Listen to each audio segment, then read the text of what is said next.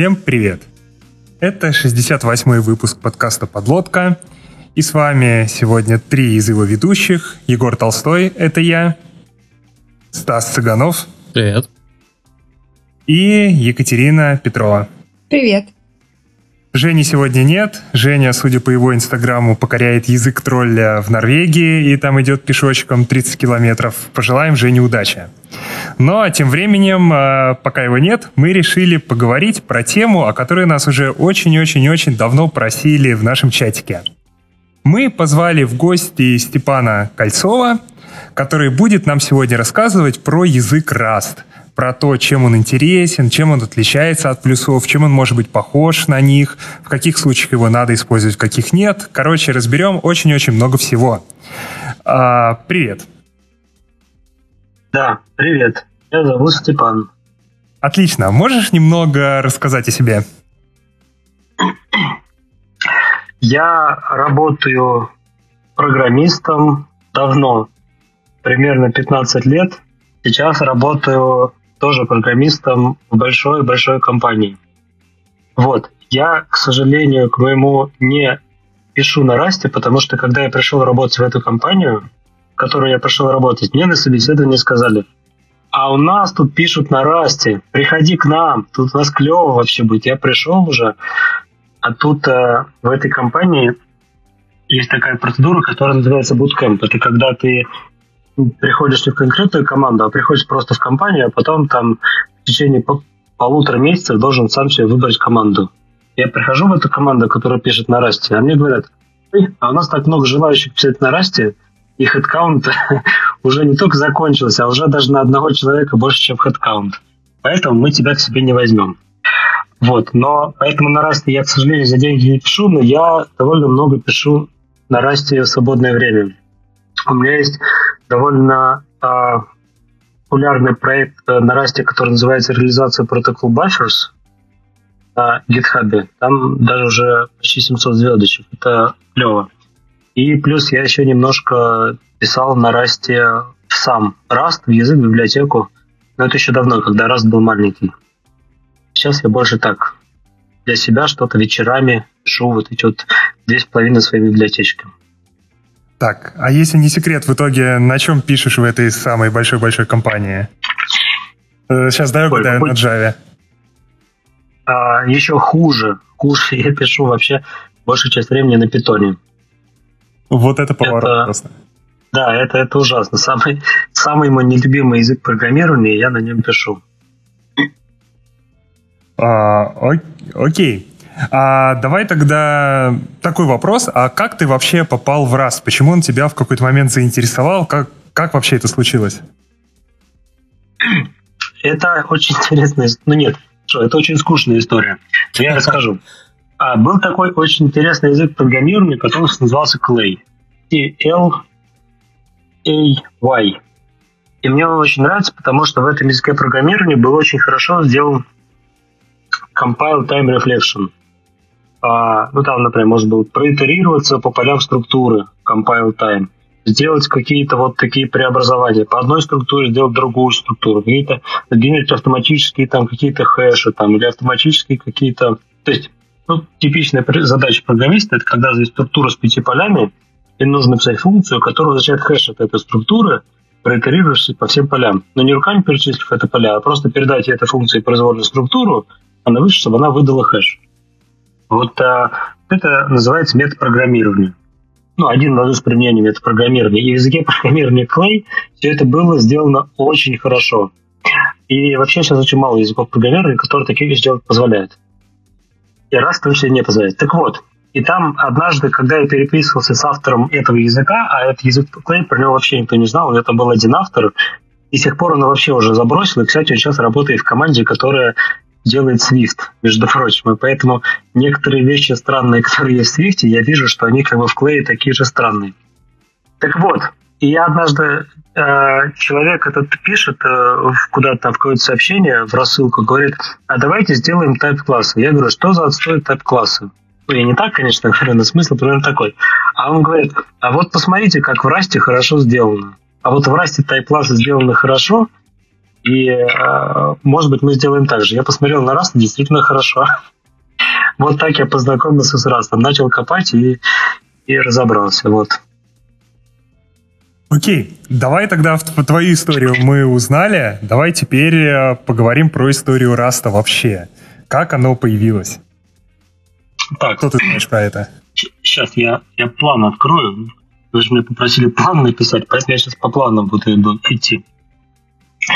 А, 10 а, лет назад был такой человек, которого звали Грейден Хаар. Как-то так, я не помню, ну как сложное какое-то имя и фамилия. Он работал в компании Mozilla и думает, дай-ка я сейчас напишу язык программирования, потому что каждый программист, знаешь как, каждый журналист хочет написать роман, а каждый программист, конечно, хочет написать свой язык программирования, который лучше всех остальных. Так вот, этот товарищ Грейден Хар э, сказал, я, говорю, сейчас возьму и напишу. Сидел, сидел, писал вечерами, сидел, сидел, писал. А потом в какой-то момент у него получилось все довольно хорошо, и в компании Mozilla сказали, хм, интересная тема, а давай-ка мы просто ты будешь писать вечерами, а давай мы тебе зарплату за это будем платить и выделим еще пару человек. Вот так оно пошло и поехало. Причем оно пошло-поехало очень интересно, да? Во-первых, потому что самого, сам этот Грайдон Хар из этого проекта, то ли он сам ушел, то ли его выгнали, я подозреваю, что его выгнали оттуда. А во-вторых, интересный момент, что очень многие идеи, которые Грейден Хар в этот язык принес, их там уже закопали. В частности, а, а в языке программирования Rust, а, в старой его версии, совсем-совсем старой, это, кстати, я тогда еще писал на Расте, уже, уже тогда, когда была такая версия, и тогда было писать довольно тяжело, потому что примерно я писал библиотечку, ее примерно раз в неделю приходилось чинить, потому что в языке что-то поменялось. Первый, первая версия Раста, кстати, языка компилятора была написана на Камле. Сейчас Раст, естественно, написан на, на самом Расте. Там поменялась интересная, э, интересная вещь. Раньше там а, в язык а, программирования Rust были встроены green треды, а, ну, что-то типа крутин, как бы, но они там были такие green треды, такие дешевые треды. Потом в какой-то момент ребята из Rust решили, что, мне кажется, справедливо решили, что green треды нормально сделать нельзя, если модель памяти довольно нескорная, и решили их закопать. Сейчас они делают async я про это попозже расскажу, но это немножко другое. Был там, например, интересно, что там такая конструкция, как вектор, ну, как C++ есть TD-вектор. Как в Swift называется, я не знаю. А рейпом. В общем, оно было встроено в язык. Прям синтаксически ты пишешь тильда, квадратный скобочка. В общем, очень клевый, красивый синтаксис был. Но они решили, что это отстой, и надо сделать вообще вектор не встроенным в язык инструментом, а библиотечным, ну как, просто обычным библиотечным классом, как все люблю. И получилось, правда, действительно хорошо. В частности, там были ченнелы, потому что они говорили, что изначально мы раз... Почему все раз сравнивают с Go? Ну, сейчас уже меньше сравнивают, раньше сравнивают, потому что раньше язык был встроен очень многие инструменты, которые в Go тоже встроены. В частности, вот эта тема – это про ченнелы. Ну, посылка сообщений из потока в поток которые там еще называются не потоки, они там таски называются, но по сути это были потоки. И они там были встроены язык, там был специальный оператор, для, который назывался послать сообщение в channel как в Go. Вот, и тогда все это было как бы на Go немножко похоже. Но потом они решили, что эти же channel, опять же, не нужно вообще их встраивать в язык, а их можно сделать обычным библиотечным классом опять же, тоже получилось хорошо. Но в том, что современный Rust, он а, наследовал некоторые идеи старого Rust, но вообще очень сильно отличается. А, и, кстати, первый раз, первая версия Rust, там были еще некоторые заделы под сборщик мусора. Сейчас они тоже говорят, неплохо было бы когда-нибудь сделать сборщик мусора, но это как бы очень тяжело, это очень большая вообще работа сделать сборщик мусора, поэтому давайте поживем пока без сборщика мусора, и там и синтаксис а специальных сборщиков мусорных указателей, они оттуда тоже языка удалили. А там, получается, ручное вот. управление памятью, да? Ну, так вот. Мы, наверное, про это тоже будем отдельно говорить, но что там сейчас? Не, нормально, нормально. Как раз, если э, лучше говорить, мне кажется, так, в любом порядке. Там управление памятью как в C++. Mm-hmm. Но то, что, то, что в Swift называют, ну, условно говоря, сказать, есть shared поинтеры. Uh-huh. И вот через shared pointer тебе самому ничего выделять не надо, самому ничего удалять не, не надо, но, тем не менее, ну, такой вот, э, в смысле, сборщик мусора там нет, когда все это транслируется, вызова malloc и free, и если вдруг сделать циклические ссылки, то память потеряется. Uh-huh. Ну, как и в C++. Так, что дальше рассказывать? Я могу дальше по плану рассказывать. Сейчас, а у меня вот тут а. вопрос один родился. А, вот сейчас э, попробую спросить. А, вот зачем вообще Mozilla свой язык? То есть понятно, зачем язык Apple, понятно, зачем язык JetBrains, а Mozilla-то зачем? Это очень интересная, интересная тема. Mozilla — это не коммерческая организация, поэтому у нее вообще нет никакой цели, кроме того, что написано там в уставе этого, этого самого есть компании, которые зарабатывают деньги, например, Apple, им э, язык программирования Swift нужен для того, чтобы лучше работала экосистема Apple, чтобы люди писали больше приложений, чтобы приложения меньше падали и так далее. А у Mozilla другая цель. Они думают, а как бы нам улучшить мир? Вот мы зарабатываем немножко денег, продавая рекламу в браузере Firefox, вот эти деньги нам нужно как-то потратить, чтобы сделать мир лучше, потому что у нас нет акционеров, которым эти деньги можно выплатить все, что мы с этими деньгами можем сделать, это потратить их на себя.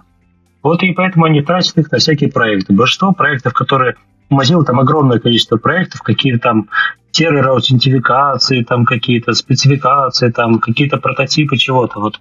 И раз это как раз один из таких проектов. Просто думают, мир будет лучше, если вот этот такой проект будет, будет делаться. Я это понимаю так. Угу. Ну, похоже на правду. Окей. Ты хотел еще вот рассказать дальше про Cyclone, Erlang, Haskell. Да, точно. Я открыл план.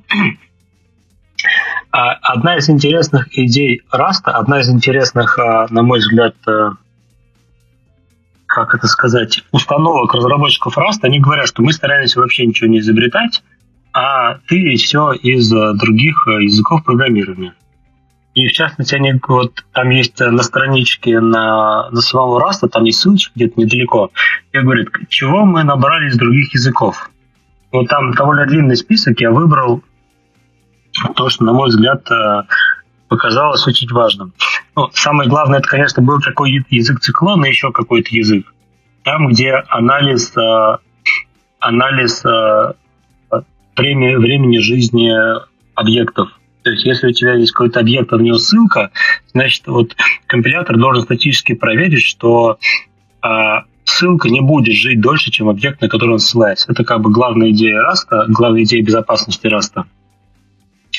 И, а, соответственно, в Cyclone это, по-моему, то есть один из двух старых языков, такой скорее прототипический язык, в котором это было реализовано. Циклон как бы никто не поехал, это был такой скорее исследовательский проект. Но тем не менее, на Rust это сильно повлияло. Дальше вот, например, была история про Erlang, который там весь работает через message passing. Сейчас а, Rust уже работает не так. Ну, скажем так, сейчас точно так же можно код писать, но в старых версиях Erlang, в старых версиях Rust они говорят, говорит, как и Go, например. Там идея, в принципе, то же самое. Никакого шарить состояния, мы все только посылаем через message passing. Вот это повлияло очень сильно на ранние версии Rust. Сейчас можно писать по-разному, но как бы сейчас, в принципе, в таком стиле тоже довольно много пишут. Очень важно, естественно, влияние на Rust произвел Haskell, потому что как сделаны тайп-классы в Haskell, это, в общем, а, ну, кстати, вот вы по Swift, это уже Swift здесь в этом чате очень любит. Вот э, Swift они тоже похоже делают, но, в общем-то, это, можно сказать, Haskell на Swift тоже повлиял. В смысле, Haskell то сделал нормально. И в Rust вот примерно так же. Ну, только чуть победнее. Ну, естественно, C++ с его низким уровнем доступа памяти, со смарт-поинтера, смарт-поинт имеется в виду как встроенный язык конструктору, э, конструкцию. То есть, когда, например, пишешь какой-то объект, точка там чего-то, это на самом деле не поле этого объекта или там не метод этого объекта, а это такая вот, если это объект смарт-поинтер, какой-то просто реализованный пользователем, то вот оно так прозрачно для компилятора, как это там работает. То есть не smartpointer, точка direct, там, точка чего. Можно сказать smartpointer, что-то, что-то еще. Плюс RAI, ресурс acquisition, если не ну, вот эту аббревиатуру, которую очень любят, это когда простому значит, что когда деструктор классов есть деструкторы. Не во всех языках mm-hmm. программирования у классов есть деструктор. Я опять слишком длинно говорю. Да, вы меня перебиваете, когда я слишком длинно говорю, потому что я могу очень долго говорить.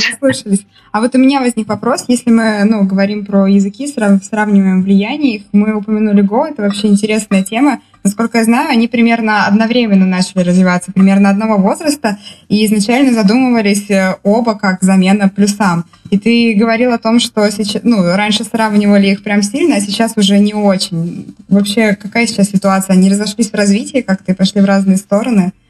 Эм.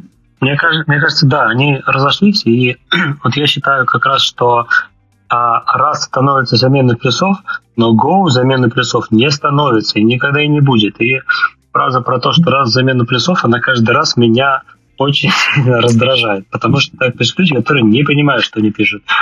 А Go — это просто такая чуть более эффективная Java. Но там все равно есть сборщик мусора, там все равно все операции безопасные. Ну, сборщик мусора — это очень большая проблема. Там есть оверхед на сборку мусора, там есть пауза сборщик мусора. Как они все это не пытались оптимизировать, все равно как в каком-то виде оно есть, в отличие от C++, в отличие от трасса, в котором ты можешь сам память, как хочешь, так и выделять.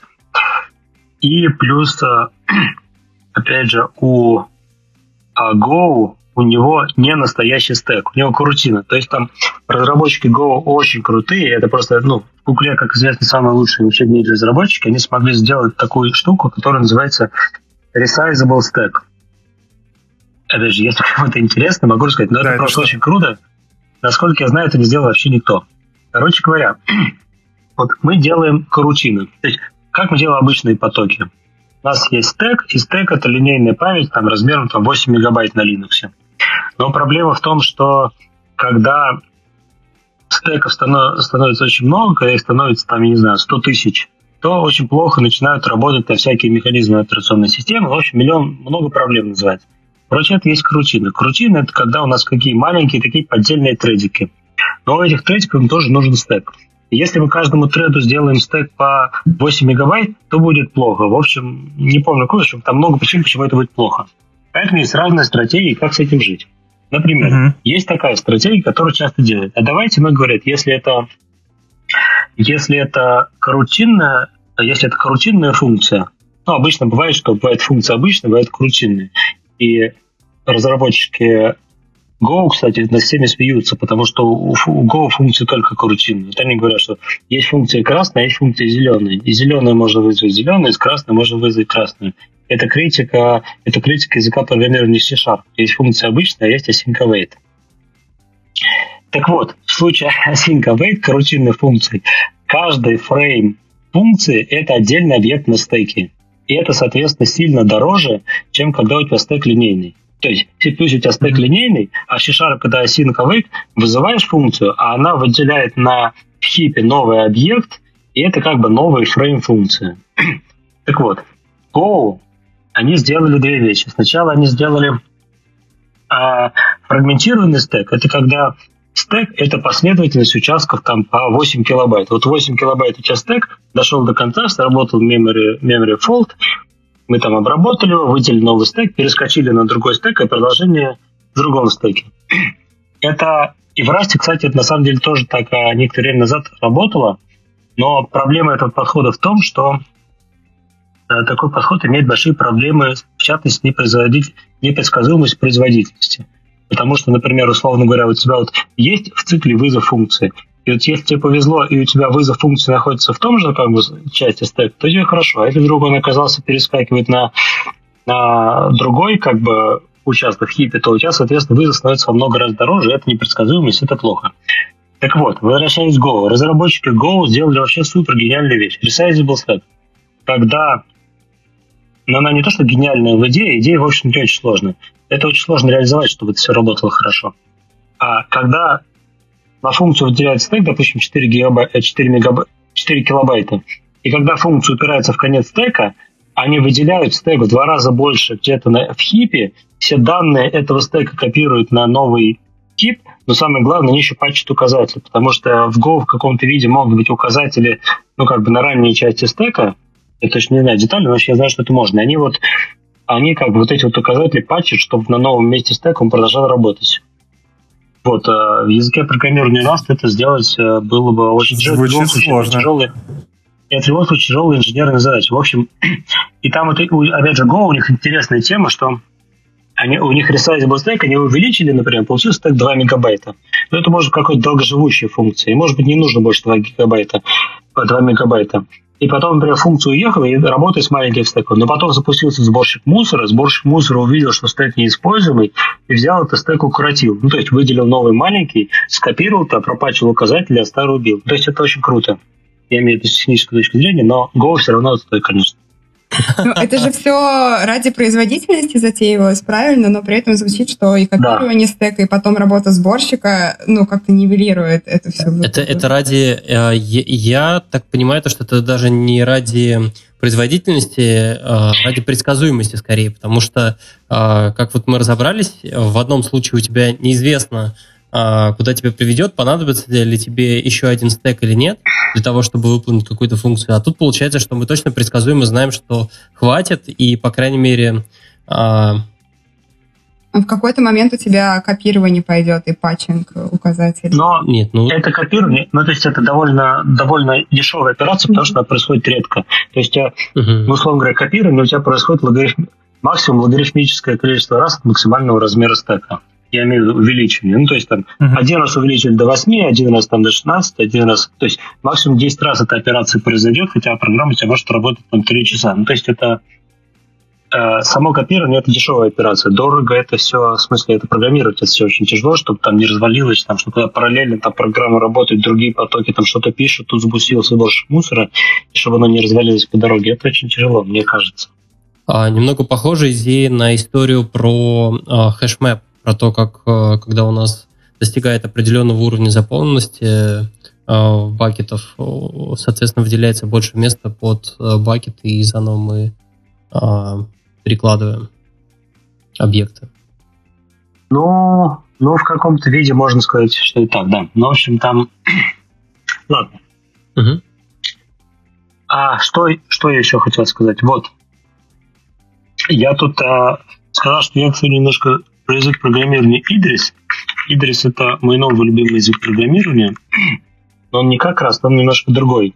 Идрис, в общем, есть такая новая тема в программировании, которая называется зависимые типы. Объяснить, что это такое невозможно, но можно сказать на примерах. То есть, там, ну, главный, пример, главный пример, который в Идрисе есть, это когда у тебя объект, тип, может быть параметризован не только какой-то константой, но еще и какой-то переменной. Например, если у нас есть тип вектор, он может быть параметризован, то есть у него два параметра. Один параметр, что в нем содержится, и второй параметр, сколько в нем элементов. И сколько в нем элементов, это не как в C++, что это compile time константа, а это динамическая штука, которая находится на стейке. Ну, то есть, например, условно говоря, там э, читаем, читаем э, со std на какое-то число, а потом читаем столько же строк опять со std и делаем объект-вектор, у которого первый параметр – это число, которое мы прочитали std. Но нужно это для того, чтобы, например, когда у нас, э, ну, например, мы складываем два вектора, одно длину m, а другое длину n, то тогда на выходе получается вектор m плюс n. А когда мы хотим, например, попарно сложить два вектора, мы требуем, чтобы функция на вход принимала не два произвольных вектора, а только два произвольных вектора, у которых одинаковое количество элементов. Причем она вот так вот... Э, то есть, ну, то есть можно взять функцию, которая складывает два вектора, но только в том случае, если одинаковое скорость метра. Если она разная, то функцию просто нельзя будет вызвать. Ну, то есть нельзя вызвать функцию, которая складывает два вектора разных... И, ну, то есть нельзя складывать числа за строками. А там еще дополнительно нельзя складывать, если тут 3, а тут 5. Так вот, ну там зависимость типа просто очень интересная тема. Обязательно найдите человека, который знает про зависимость типа, который вам может рассказать. И там очень интересно, что там через зависимые типы, во-первых, более, больше ограничений на программу.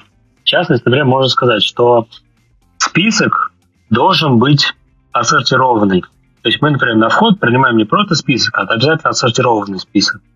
И плюс там еще в это все, там, это, в это все есть доказательства. То есть ты как сказать, сортированный не просто я словами написал, а там еще доказать, что он действительно сортированный. Но к чему я все это рассказываю? Я это рассказываю к тому, что Идрис — это как бы дополнительная типизация. Когда мы говорим, что у нас не просто есть вот объект, а в нем что-то лежит, а еще какие-то дополнительные вот что-то вот система типов языка накладывает дополнительные ограничения на то вообще, что с этими объектами можно делать. В этом смысле Rust, он это такой C++ и Haskell более сильной типизации. То есть, когда система типов позволяет накладывать больше ограничений на программу. И в частности, вот эти вот borrowed pointers, э, сейчас я закончу, borrowed pointers, которые я буду рассказывать на чуть дольше, если вы меня не выгоните, потому что я много рассказываю, это как раз тоже более сильная типизация. Да. А, я хотел ворваться и посоветовать доклад э, Валеры Попова Type Driven Development, насколько я помню, называется. Он там как раз-таки рассказывал про Идрис в том числе, и насколько я помню, он э, вот делал реализацию зависимых типов на Свифте, пытался сделать. Вот, Да, Катя, да, может, меня верно. поправить, Я- она да, там да, была... да. Все верно, он как раз, ну, делал это на свифте и как э, э, вдохновителя идейного как раз рассказывал об Идрисе, поэтому это так. Скажем так, скорее всего, на свете можно, на свете можно сделать похоже, но нельзя сделать по-настоящему, насколько я понимаю. Потому что, Да-да-да. в смысле, там можно сделать констрейнты, чтобы это было, ну, условно говоря, похоже на вызов, но там на свете нельзя сделать доказательство, что вот, ну, условно говоря, список может быть, что он вот именно ассоциированный. Мгм. Так, Окей, давай погнали дальше и перейдем вообще к такому разделу про особенности языка, хотя мы уже, в принципе, начали про них говорить. Давай в первую очередь вот про главную фичу, которую ты уже заспойлерил, это borrow checker. Но да, смысл чекера, чекера в том, что вот есть указатели примерно как в C++. Ну, в Rust как бы есть два вида указателей. Одни указатели со звездочкой, а другие с амперсантом. Но не как C++, где звездочка и амперсант это примерно одно и то же. Звездочка это, безопа... это обычные опасные указатели. Их можно использовать не с уровня конструкции, но обычно их не используют. То есть, если нужно, например, разыменовать такой вот обычный указатель со звездочкой, то там нужно написать ключевое слово unsafe. Потому что когда работаешь не с обычными опасными указателями, компилятор не может ничего гарантировать, и ты видишь ключевое слово unsafe, и компилятор дальше думает, ага, в этом месте, значит, э, я больше ничего не проверяю, а ты как программист сам вообще умный и делаешь, что хочешь. А есть по бору это указатель как взаимственный указатель. Смысл в том, что вот если мы выделяем объект на стеке, а потом а, берем указатель от этого объекта, этот объект там куда-то передаем, а потом из этого объекта там какой-то другой, и в итоге, короче, есть какой-то указатель у нас каким-то образом получился, по нему мы знаем, что он ссылается на какой-то объект, компилятор нам запретит уничтожать тот объект, пока указатель существует. Ну, то есть, простой пример. Вот у нас есть, например, строка, а мы вызвали функцию взять подстроку. И вот взяли подстроку. А потом берем эту строку оригинальную и передаем в какую-то другую функцию. А еще дальше двумя строками пытаемся этой подстрокой что-то сделать. Вот это будет ошибка компиляции. Это не ошибка рантайма, это ошибка компиляции, потому что компилятор видит, что вот оригинальная строка, как бы она должна жить дальше, чем указатель вообще, который на эту строку ссылается. В общем, это очень простая идея, но она спасает от большого количества проблем. Хм. Ну, самый простой пример, самый простой, вы уже можете меня перебивать. Самый простой Ага. пример это ну, то есть сейчас, принципе, современные компиляторы иногда догадываются до этого, но часто не догадываются. Ну, то есть, тупой пример. Мы сделали переменную на стейку, возвращаем ее от функции. И как бы, и в принципе, как бы, стандарту C++ вот это поведение вообще никак не противоречит. Это можно делать. И умный компилятор как бы догадается, что какую-то хрень пишет, но это можно замаскировать так, что это будет незаметно. Ну, То есть, например, делал локальную переменную, эту переменную передаем в какую-то функцию identity, которая просто тупо возвращает параметр, и у нас получился указатель. И после этого компилятор плюс уже вообще никак не знает, что это указатель связан с этой переменной, которую мы сделали на стыке. Если после этого мы эту переменную вернем, и то это будет уже ошибка в рантайме, там что-нибудь упадет. И такие проблемы бывают, когда там какие-то хитрые случаи. То есть, когда все работает работает, потом начали что-то рефакторить, здесь нам показалось удобно, что мы возвращаем там указатель вместо объекта, там, или, например, объект вместо указателя, и потом там раз, и программа начала падать, и вообще ничего не понятно. И поскольку я много, довольно много писал на C++, в общем, ну, скажем так, есть разные мнения по этому поводу. Я считаю, что это очень важно, потому что я человек очень невнимательный. И это очень важно, когда работаешь с другим кодом. кодом. Но есть такие люди, которые говорят, что я вообще абсолютно всегда помню, где все, что происходит. Но им как бы без разницы хорошо, потому что они и так все помнят, где как бы кто чем владеет. Ну, еще есть стан людей, которые говорят, что все это не нужно, когда у нас есть э, ТДД и есть тесты, которые условно все проверят и все эти кейсы выявят, как тот самый дядюшка Боб, который Ну, вообще мне ситуацию кажется- любит набрасывать. Мне кажется, мне кажется, это неправда. То есть даже если, даже если, ну, во-первых, бывают такие ситуации, например, когда тест проверяет, что все работает, а потом оно на самом деле не работает. То есть там есть такой пример, например, когда мы, ну, там есть две, две как проблемы, которые решает Borrow Checker, а я про одну рассказал, что про время жизни, а есть другая, на самом деле, проблема, что если, ну, как есть два указателя, есть mutable и immutable, то есть изменяемый и read-only. И вот раз запрещает, когда два, два immutable. Или, например, редонли может делать несколько, а mutable как бы не больше одного.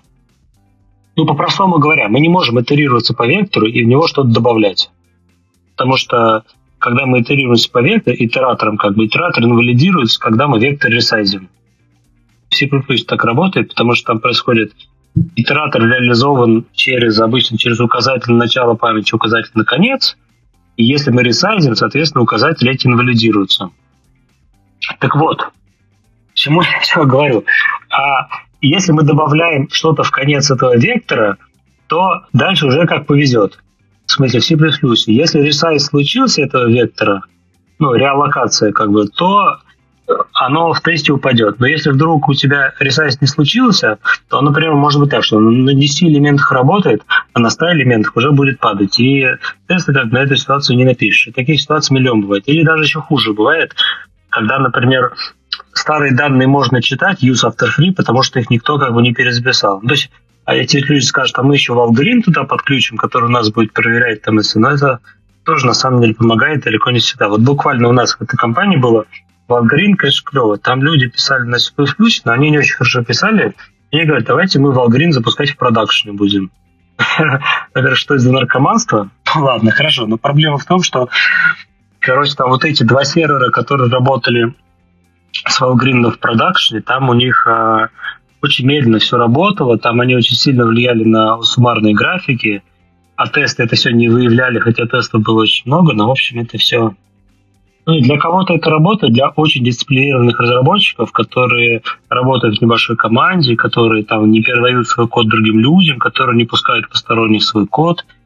Но, условно говоря, зачем так напрягаться, когда можно напрягаться меньше, например, а, код свой передать кому-нибудь другому, например. То есть э, в Расте тебе компилятор не даст э, как-то изменить вектор свой в процессе итерации, получается, правильно? Да, именно так. Mm-hmm. Это прямо настроено в compile time. В рантайме это не стоит вообще ничего, потому что в рантайме оно ровно такое же, как C++. То есть этот указатель на уровне машинного кода ничем не отличается от, от обычного указателя C++. А, слушай, а как вообще, насколько удобно с такой моделью работать? То есть не получается ли, что ты большую часть времени борешься с компилятором? Это очень хороший вопрос, потому что если ты программируешь на Идрисе, ты вообще все время занимаешься только тем, что борешься с компилятором. И в Расте, когда ты только начинаешь писать на Расте, ты большую часть времени а, действительно борешься с компилятором. Но начиная, ну, в смысле, это такой как бы навык, знаешь, как вот а, я вижу себе так, чем больше становится, чем дальше мир прогрессирует, а чем больше становятся размеры программ, тем сложнее языки программирования, и в смысле 20 лет назад изучить самый популярный топ язык программирования C было просто. Там 10 лет назад изучить самый популярный язык программирования на тот момент C++ было посложнее, чем C. Сейчас, наверное, раз изучить может быть даже чуть-чуть посложнее, чем C++. Ну, в смысле, ну, как бы сказать, э, быть программистом становится с каждым годом все сложнее и сложнее, но в том числе, может быть, даже и проще, потому что появляется больше инструментов, чтобы нивелировать все эти сложности. Да. В общем, отвечая на вопрос, да, а ты сначала действительно очень много времени, времени тратишь на то, чтобы побороть вообще эти ошибки компилятора, но через некоторое время, там, не знаю, через месяц или там кого-то через полгода, приходит вообще просто понимание, что можно сделать, а что нельзя. После того, как ты понимаешь, что можно сделать, а что нельзя, ты как берешь просто и пишешь, а это что-то нельзя сделать. То есть, ну, простой пример. А на расте невозможно реализовать безопасно нельзя реализовать. Опасно можно, безопасно нельзя, нельзя, невозможно реализовать структуру, которая называется двухсвязанный список. Просто система типов это не позволяет, потому что там есть циклические ссылки, и нельзя понять, кто вообще чем владеет. Вот. И если, если ты вот, условно говоря, понимаешь, что это нельзя сделать, ты сразу пишешь unsafe и, и пишешь, или просто не, не пишешь, а по-другому пишешь, там, через индексы какие-нибудь. Ну, или там граф какой-нибудь нельзя реализовать, потому что, по сути, это то же самое, там, двухсвязанный список с циклическими ссылками. Но если ты этого не понимаешь и пытаешься как, ну, просто, ну, как бы, я вот напишу, а компилятор мне скажет, а я потом там что-то это самое. И, и потом действительно будешь долго мучиться, как-то обходить там это все. Но это просто простой пример, и действительно, сначала, пока ты не понимаешь вообще, до такого у тебя глубокого понимания, что можно, что нельзя, то действительно из этого бывают проблемы, да.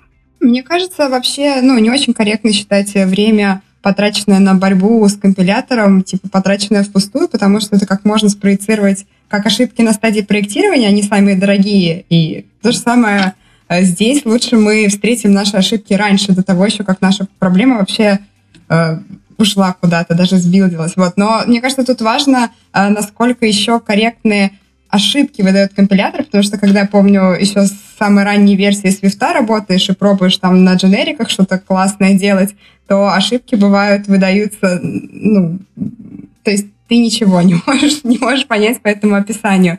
И вот тут, мне кажется, важен как раз инструментарий вокруг То этого. Подожди, проблема в том именно, что непонятное описание ошибок или это false негатива?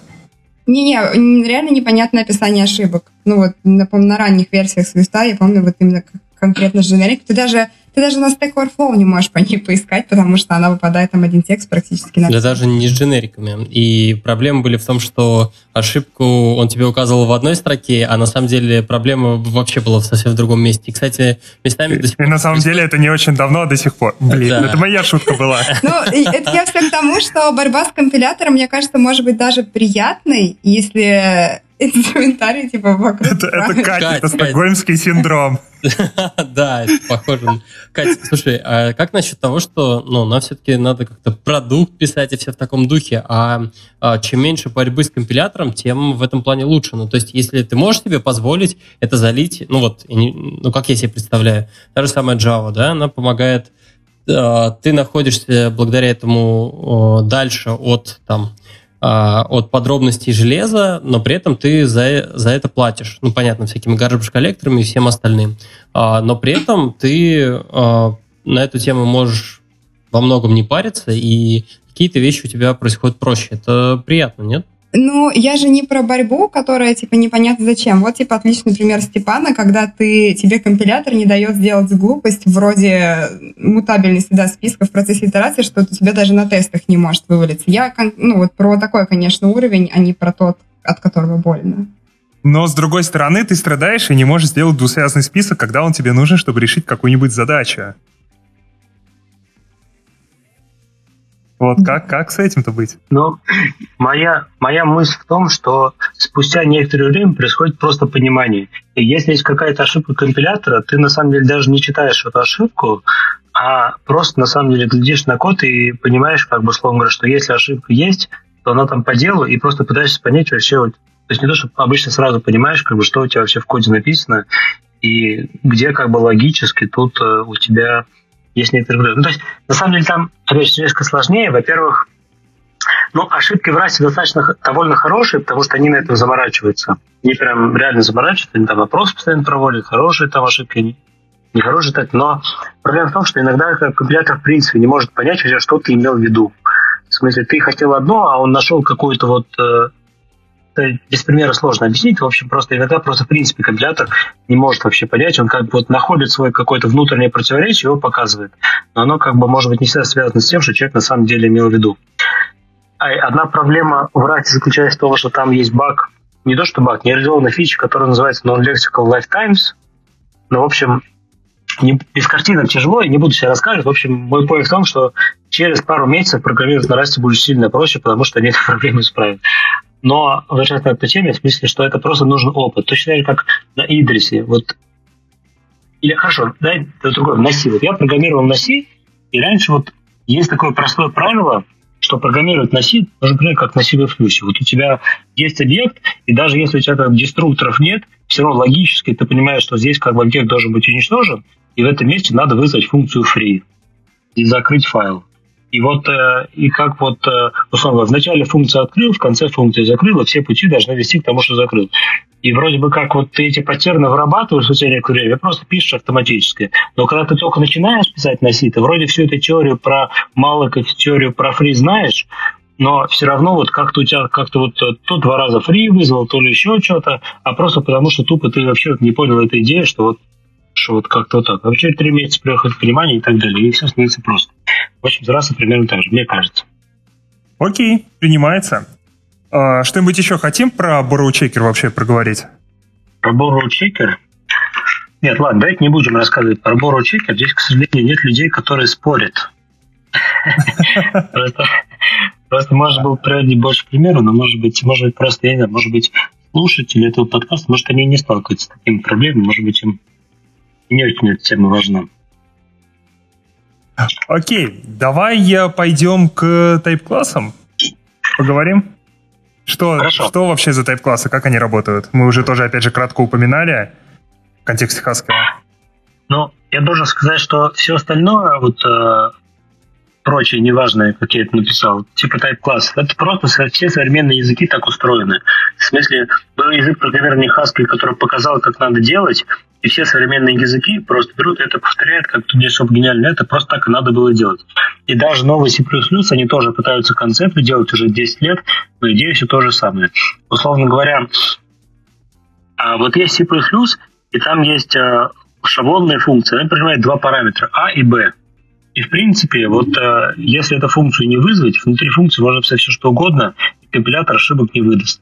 Но если ты передашь ему какие-то параметры, он начнет уже ругаться. Причем для разных наборов параметров он будет ругаться по-разному. Потому что тайп-чекинг каждой функции происходит независимо для каждого типа параметров. Это не типизация, а вообще непонятно что. Есть, например, язык программирования Java, где говорится, что если функция принимает, например, параметр какой-нибудь там, я не знаю, serializable, значит, у параметра можно вызвать serialize. Это уже как бы ближе. А type класс это когда, можно сказать, например, вот но, но в Java все динамическая типизация там все упрощает. Type класс это когда, можно сказать, например, вызвать некоторую функцию вообще без объекта. Например, если есть такой trade или type класс, который называется нам число, то у него, например, может быть свойство, которое называется 0. Дай мне, пожалуйста, для этого типа 0. Или может быть какая-то бинарная операция. Дай мне, пожалуйста, вот сложи два числа вот этого типа. Вот это примерно type класса и есть. Вот. И когда в Rust мы вызываем функцию, там есть динамический, динамический диспатчинг, как в Java, есть статический, как в C++. Динамический, как в C++ тоже как бы. C++ тоже динамический, статический, через виртуальный метод и через шаблон. Вот в Rust класс используется там. Ну, короче, если вы знаете, я вам все это рассказываю, если вы знаете Swift, то Swift все, в принципе, то же самое. Вот. Короче, как в Swift, так и в Rust. Вот так вот. Потому ну, что вообще в Википедии написано, что Rust оказал влияние на Swift, поэтому, да, это а, довольно закономерно. Мы там еще разбирались, на самом деле, с Swift, то, что а, и плюсы, на самом деле, тоже оказали влияние на Swift, и то, что там, в общем, а, все друг на друга оказали влияние, скажем так. А давайте mm. пойдем к, а, и разберемся с историей про обработку ошибок. И опять же посравниваем. У нас тут получается прям в каждой теме мы берем и сравниваем с а, там, плюсами, Go и всем остальным. Степан, можешь а, а мы, провести параллель? Мы просто сравниваем с самыми популярными языками программирования. Какие сейчас самые популярные языки программирования? C++, Java, Python, Go. Вроде все самые главные назвал. Так, там всякие Ой, извините. Нельзя говорить в подкасте. G, а G, мне кажется, JS сейчас уже самый популярный, нет? Ну, вообще, мне тоже так А, ну хорошо. Хорошо, наверное, не со всеми, а со всеми в, одно, в одной области. Допустим, да. в каком-нибудь, где их можно запустить одновременно. Ну хорошо, ну просто в JS там не очень, там, в общем, не особо с обработкой ошибок. Ну, в общем, Говорим об этом, да. Обработка ошибок. Есть исключение, как C++, угу. которое, не обработая ошибок, вообще непонятно что. Поэтому, например, как известно, Google Style Guide вообще запрещает исключения. В Google не используется исключение. То есть где-то используется, но вообще вроде как в основном не используется. Вообще в чем проблема? Потому что мы за статическую типизацию, что вот если вот что-то в программе как бы функции происходит, это должно быть выражено системой типа. Это моя любимая тема про типизацию вот исключения в CWS, они в эту систему типов никак не входят, потому что когда у тебя функция возвращает исключение, вот нигде в самой сигнатуре функции не написано. Нельзя вот ловить это исключение, потому что оно выкидывается. Ты можешь ловить, оно вообще никогда не выкидывается. А можешь не ловить, оно все равно выкинется. В общем, это нехохорошо. Поэтому сколько я не видел код на C++, там люди, конечно, иногда делают разные типы исключений, но практически всегда 99,9% случаев это просто выкинуть какой-то универсальный exception – и поймать просто любой эксепшн, вообще какой только бывает, и напечатать там его и все. Uh-huh. То есть это, это что-то типа механизма паник э, в, в Go и, кстати, в Rust тоже. Э, ну, uh-huh. паник это когда просто вот все, мы тут падаем, как бы текущий текущий поток заверши, никак это не обрабатывай, ну, там, все деструкторы вызови, как бы, и в конце там можно сказать, в начале треда поймай паник, как бы, из, там, покажи пользователю ошибку и скажи, что произошел какой-то internal error. Мгм. Вот. А в Java есть исключение checked exception. В Java есть два исключения. Checked и unchecked. Там а, unchecked, который не надо декларировать, checked, который надо. Вроде бы идея хорошая, но практически, сколько я не писал на Java, checked exception не работает, потому что а, ну, в общем, они очень плохо сочетаются с дженером программированием. В общем, там и в итоге там ты их объявляешь, как бы, а потом вот э, непонятно, что с ними делать. У тебя, например, есть драйвер базы данных там, реализован как через файловую систему, у тебя там что-то, в общем... Короче, плохо работает. Ладно, не буду. А, Есть можно обработка. немножечко совсем остановиться. Все-таки а, в Java мне нравится вот эта вот идея. То есть ты, а, с одной стороны, а, ну, то есть у тебя функция может что-то вернуть, а может, в общем, а, выкинуть исключение. И ты обязан его в том числе проверить, если вызываешь эту функцию. Идея кажется крутой. Ну, то есть э, история про... Это вот это вот, ну, исключение называется checked или нет? Чек, да, да. А Проблема в том, что это- эти чек- Мгм. Они, ну, они очень плохо работают с generic программированием. Например, Мгм. написать фу- функцию, которая принимает список объектов, ну, условно говоря, есть функция map, которая берет список, применяет функцию и возвращает другой список. Вот написать такую функцию map, которая позволяет еще как выкидывать чек исключения как бы наружу, изнутри вот этого callback наружу как бы все операции map, это вообще невозможно. То есть нет, это возможно, но просто это настолько все неудобно этим все пользоваться, что это на самом деле никто не делает, даже в стандартной библиотеке Java. И поэтому любой как бы generic алгоритм там параметризовывать его возвращаемой ошибкой, это практически вообще становится нереально. То есть, когда, например, функция может просто все это как бы не продумано, просто когда появились это, а, эти checked exception, никаких дженериков еще не было. То есть, например, ты можешь проверить исключение, а что если у тебя два исключения может выкинуться? А что если ни одного исключения не может выкинуться? Мгм. И все вот такие Ну, корнер понятно. кейсы приводят к тому, что пользоваться этим практически как бы невозможно, хотя идея очень хорошая. Ладно, погнали Go. А в Go есть механизм паник, но паник это как бы не нормальная обработка ошибок, это когда мы говорим, что вот все сломалось, там деление на ноль, обращение к массиву по несуществующему индексу, в общем, все плохо, в общем, непонятно, что делать, как бы непредсказуемая ситуация, улетаем. В Rust тоже есть такой механизм паник, но стандартный механизм ошибок э, в Go это когда функция возвращает пару объектов это результат, запятая, ошибка. Типично, например, открыть файл, возвращает файловый дескриптор, запятая, ошибка. И типичный па- паттерн программирования на Go – это файл, запятая, ошибка равно открыть файл. Дальше, если ошибка не равно nil, то есть Мгм. как бы, что ошибка определена, то что-то сделать. И весь Мгм. код Go, который работает с операцией, которая может упасть, с базами данных, там, с файловой системой, с сетью, с какими-то каналами, он везде вот состоит из таких вот э, повторяющихся конструкций. Если что-то, сделать что-то. Если, в смысле, если ошибка не равно nil, то там вернуть ошибку куда-то дальше. В Расте, по сути, используется точно такой же механизм, но более красиво упакованный. А в Расте есть и нам, и, честно говоря, не помню, есть они, есть они в Go или нет. И нам это вариант еще, или Tagged Union, когда у нас или то, или другое.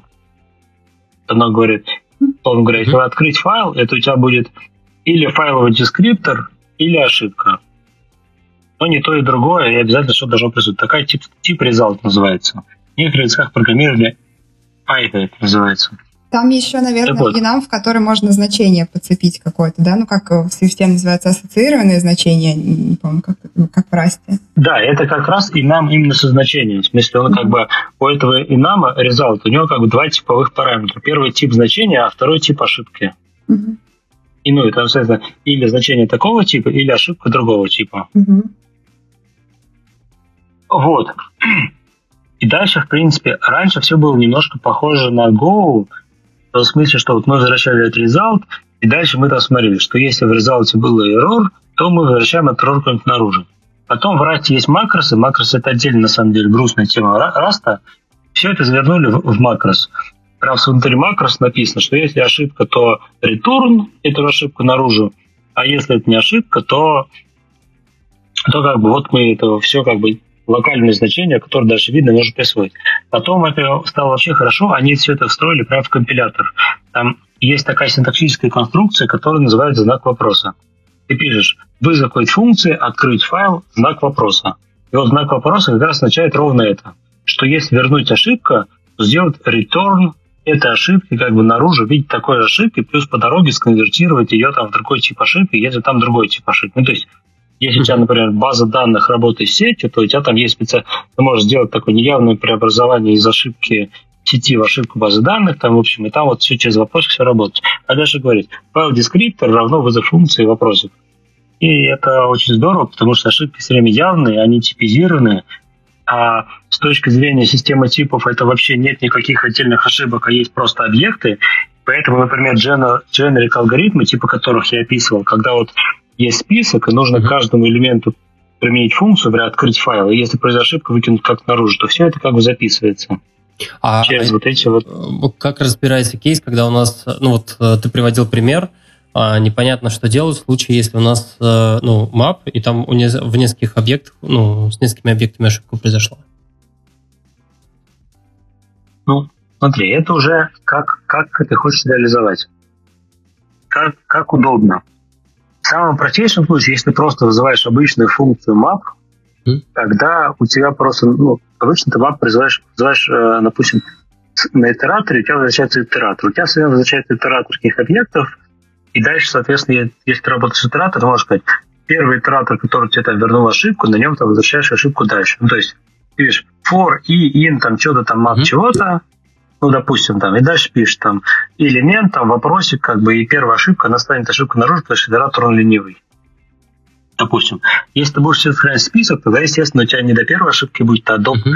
а как бы включая все. Плюс э, ты можешь написать какую-нибудь другую generic функцию. Например, вот в стандартном расте есть функция, как, которая называется, я не помню точно называется, называется try for each. Вот есть обычный for each, который считает, что у тебя функция возвращает uh-huh. ну, как бы ничего, в смысле, ну, unit, как бы void, unit rust называется.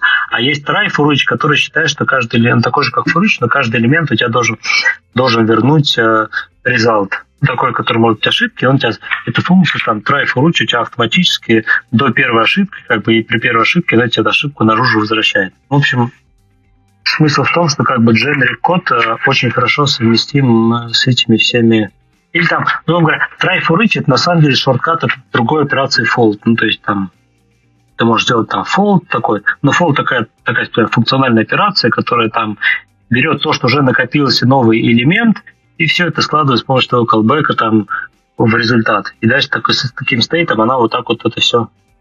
Ладно, извините, что я опять куда-то да, ну, непонятно не, рассказываю. Наоборот, здорово. Я вот невольно провожу, естественно, аналогии с Swift, так как на нем пишу больше всего. И, ну, многие там библиотеки или когда сам пишешь код, действительно используют такой подход, да, в виде, именно если мы про обработку ошибок говорим, в виде enum с ассоциированными значениями, но прикольно, что в Расте это прям встроено в компилятор, потому что вот этот момент, когда тебе нужно все время писать повторяющийся код, если ошибка enil, то давай туда, это прям круто, то, что это есть в компиляторе. Да, это на самом деле сделали очень круто. Это причем это и очень хорошо, что это не какая-то гигантская магия скрытая, она прям видно. Вот вопросик, и абсолютно понятно, во что он разворачивается. В очень-очень простую конструкцию. Так, идем дальше, да? Или надо еще что-то про ошибки говорить? Да, я думаю, то, что можно про многопоточности, как раз пора разобраться. Там async await нам тоже обещали, да? Async await это немножко Дальше. сбоку ну, от многопоточности. Окей. Про комбаточ я, не, я немножко совсем расскажу, чтобы, опять же, стараюсь немножко рассказать, чтобы не грузить. Uh-huh. В общем, многопоточность встроена в язык. Встроена, но встроена в очень примитивном виде. Есть два встроенных типа в Rust. Типа свойств traits. Один называется send, другой называется sync. И э, send говорит, что объект можно безопасно переслать в другой поток он никак это не проверяет, это просто как бы написано словами в описании типа. А синк говорит, что указатель на объект можно безопасно переслать в другой поток. Но простой пример.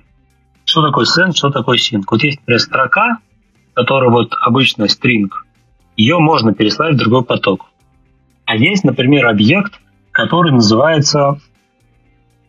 А, что был... Нет, хорошо, нет, другой пример. Что, есть, допустим, объект, который называется какой-нибудь, не знаю, референс каунтер. Но не такой, который atomic референс каунтер, как, а, как Swift, а обычный референс каунтер, который который как бы не с Atomic плюс-минус, плюс-минус, с обычным плюс-минус, который на потокобезопасный. Такой более быстрый как бы референс-каунтер, но локальный. Вот его нельзя переслать в другой поток. А указатель, например, иногда можно переслать в другой поток, иногда тоже нельзя. Сейчас... Ладно, не буду врать. В общем, эти два актива. Дальше. К, чё, к чему я все это говорю? Дальше, когда пользователь реализует какие-то свои типы, свои базовые базовые механизмы а, языка. Он использует unsafe конструкцию. Ну, потому что когда ты хочешь делать, начиная с некоторых уровней, ты должен использовать слово unsafe и писать unsafe код. Допустим, а, человек хочет реализовать инструмент, который называется channel. То есть такая фиговина, через которую можно послать что-то в другой поток. И этот человек, который это все пишет, он прямо в сигнатуре функции send, в другой поток говорит, я принимаю только типы которые реализовывают цент. Потому что если ваш тип не реализует цент, я не хочу, чтобы он работал. Это вот так все работает. Дальше. А, допустим, человек пишет свой, свой какой-то тип. Например, там пишет «моя какая-то структура». Состоит из трех полей, состояние чего-то. Дальше в компиляторе Rust есть простая, очень простая магия. Что, условно говоря, если, поля, если все поля send, то и вся структура send. И дальше, соответственно, если человек делает что-то такое особое, магическое, он может сказать, а я явно хочу, чтобы этот тип был send. Потому что, например, несмотря на то, что там какие-то опасные поля, вот он такой уверенный все программисты делает все, что очень важно, он говорит, что вот я точно знаю, что это должен быть send. Или, например, тоже, я точно хочу, чтобы это был не send. Но по умолчанию, как бы, компилятор сам выведет, что это send, просто из-за этого некоторые вещи работают. Я имею в виду, что так, как хочет программист. В общем, такие как бы вот э, так, такая идея, что как бы есть такие специально встроенные в компиляторы трейд, Steam Descent, они сами все практически ничего не делают. За счет этого Rust реализован вся многопоточность, и все многопоточные примитивы, они такие же, как все ключи, такие же как бы channel, такие же concurrent хэшмапы, такие же потоки, такие же референс каунтеры, там все то же самое. Но другое дело, там некоторые вещи там делать чуть сложнее. Условно говоря, вот а, взять локальную переменную, там, запустить поток и в этом потоке обратиться к, к этой локальной переменной, которая уже как бы в другом потоке, то в Rust это сделать не получится, компилятор запретит. Поэтому в Rust надо сделать channel, как вот передать channel по значению, потом переслать там через этот channel, потому что компилятор не может доказать, что там эта э, функция переживет тред. То есть если это функция, а мы из функции запускаем тред. Даже если мы сами по себе знаем, что тред у нас будет жить не дольше, чем функция, компилятор этого не знает, поэтому мы там должны через channel в этот тред все переслать. Снова возвращаемся к вопросу продуктивности разработки и борьбы с компилятором. Да, я говорю, здесь опять то же самое. В смысле, что через некоторое время ты начинаешь, человек, программист, начинает понимать вообще, что можно сделать, а что нельзя и плюс вырабатываются в голове какие-то паттерны. Условно говоря, есть такой паттерн. Нужно переслать что-то в другой поток, просто тупо используй channel и ни о чем не думай. Но все плюс ты все время пытаешься как-то считить. Вот мы сейчас записываем глобальную переменную, там, и сейчас как бы вот я, я гарантирую, честное слово, что эту переменную никто не будет модифицировать, пока я из другого потока буду читать, Хотя по-хорошему тоже channel стоило бы использовать, но C++ там что городить этот channel, когда и так вроде все работает, тут дедлайн поджимает. А здесь у тебя просто нет, такой, нет такого как бы выбора, потому что у тебя просто используй channel и все. И как бы сначала ты немножко, конечно, первые пару месяцев поборешься, но потом просто сдаешься и используешь эти ченнелы. Мораль, если у вас до дедлайна два месяца, не пытайтесь писать на расте. Ну, вообще, на расте не стоит, э, скажем так, вот так вот э, сломя голову, прям в раз бросаться. То есть это сначала стоит изучить, дома что-нибудь пописать. Или там какой-нибудь опциональный компонент системы может быть. А так, что прям вот э, дедлайн два месяца давай все попишем на расте, наверное, так действительно не стоит. А, так, а что по async await? Async это очень интересная тема. А Async Await а, это, это разные вещи в Rust или, например, в Python и в C-Sharp. Я не уверен насчет Python, я примерно представляю, как это работает в C-Sharp. В C-Sharp это настоящие как бы крутины такие выраженные. Ну, так, а вы вообще знаете, что такое Async Await? Или вообще просто рассказать про Async Await? Ну, давай мы вообще проговорим, но, в принципе, у нас слушатели, я думаю, в основном знают, потому что, ну, в том числе, насколько я помню, в Свифте планируют сейчас Async Await сделать. Ну, это было бы очень хорошо. Мы обсуждали э, корутины в Kotlin, э, но я думаю, можно еще разик.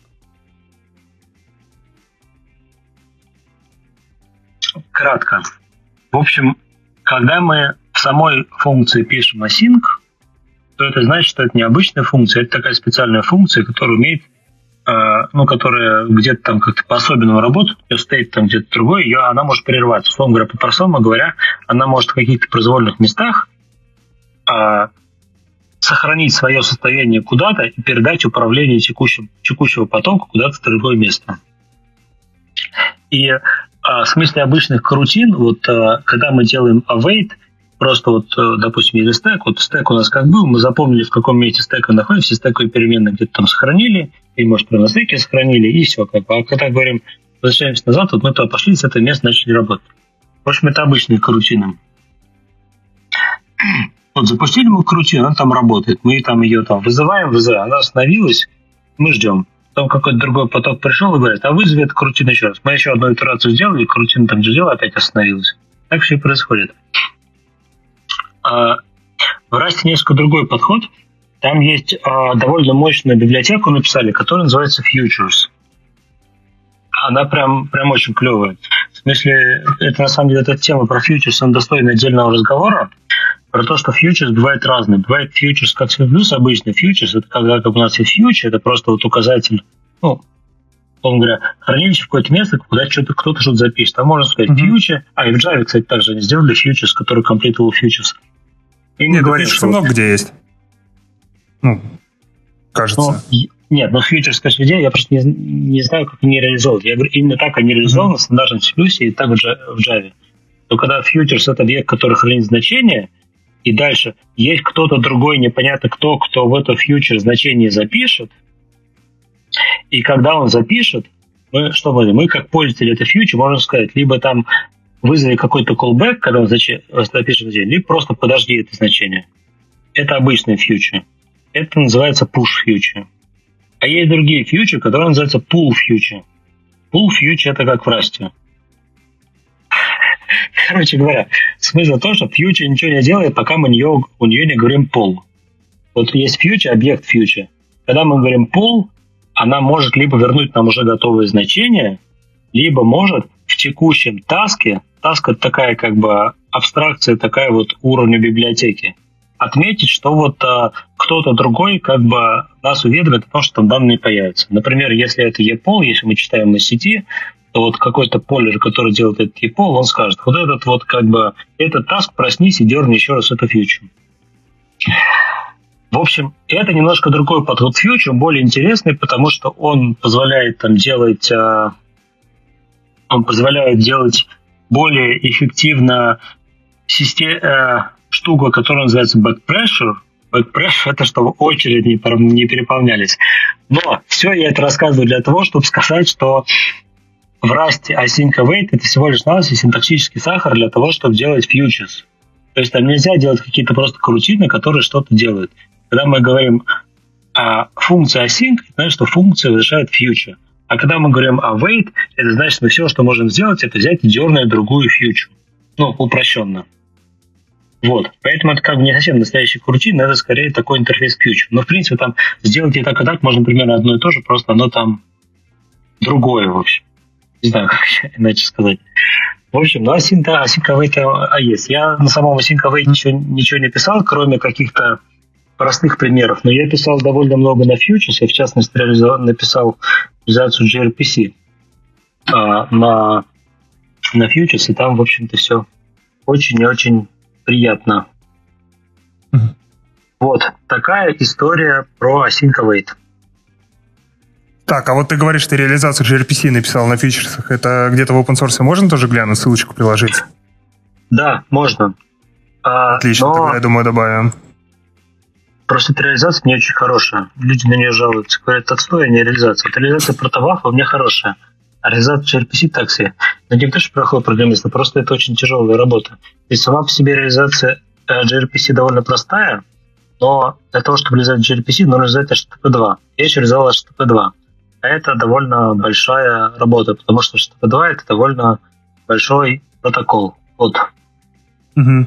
Ну, короче, все равно посмотрим. Окей. А мы все, мы много-много-много сейчас поговорили вообще про какие-то особенности языка. А давайте теперь э, такое, короче, перейдем к тому, что глаза режет. А что в расте плохо? Да, перейдем в наступление. Так, по плану, который называется «Что в расте плохо?». Вот я и говорю, что в расте есть макросы вместо, программи... вместо метапрограммирования. То есть макросы в расте это, конечно, лучше, чем макросы C++, в которых там вообще боли, страдания, и там вот запятую пропустил, и все, там же с ума сойдешь. Или там какой-нибудь макрос, какой-нибудь перебью. В общем, в расте макросы, они такие, работают на уровне AST, а не на уровне текста. Поэтому там чуть получше. Но все равно в хороших языках программирования макросов нет. Ну, окей. Да, с макросами ладно, макросы закопали. Погнали к следующему пункту того, что в расте плохо. Higher kind types. Это, как это сказать, а, типы более высокого вида. На русский язык можно перевести. Я не могу точно сказать наверняка, что такое higher kind types, потому что это очень тяжело но могу сказать... Ну, уже по названию понятно, да.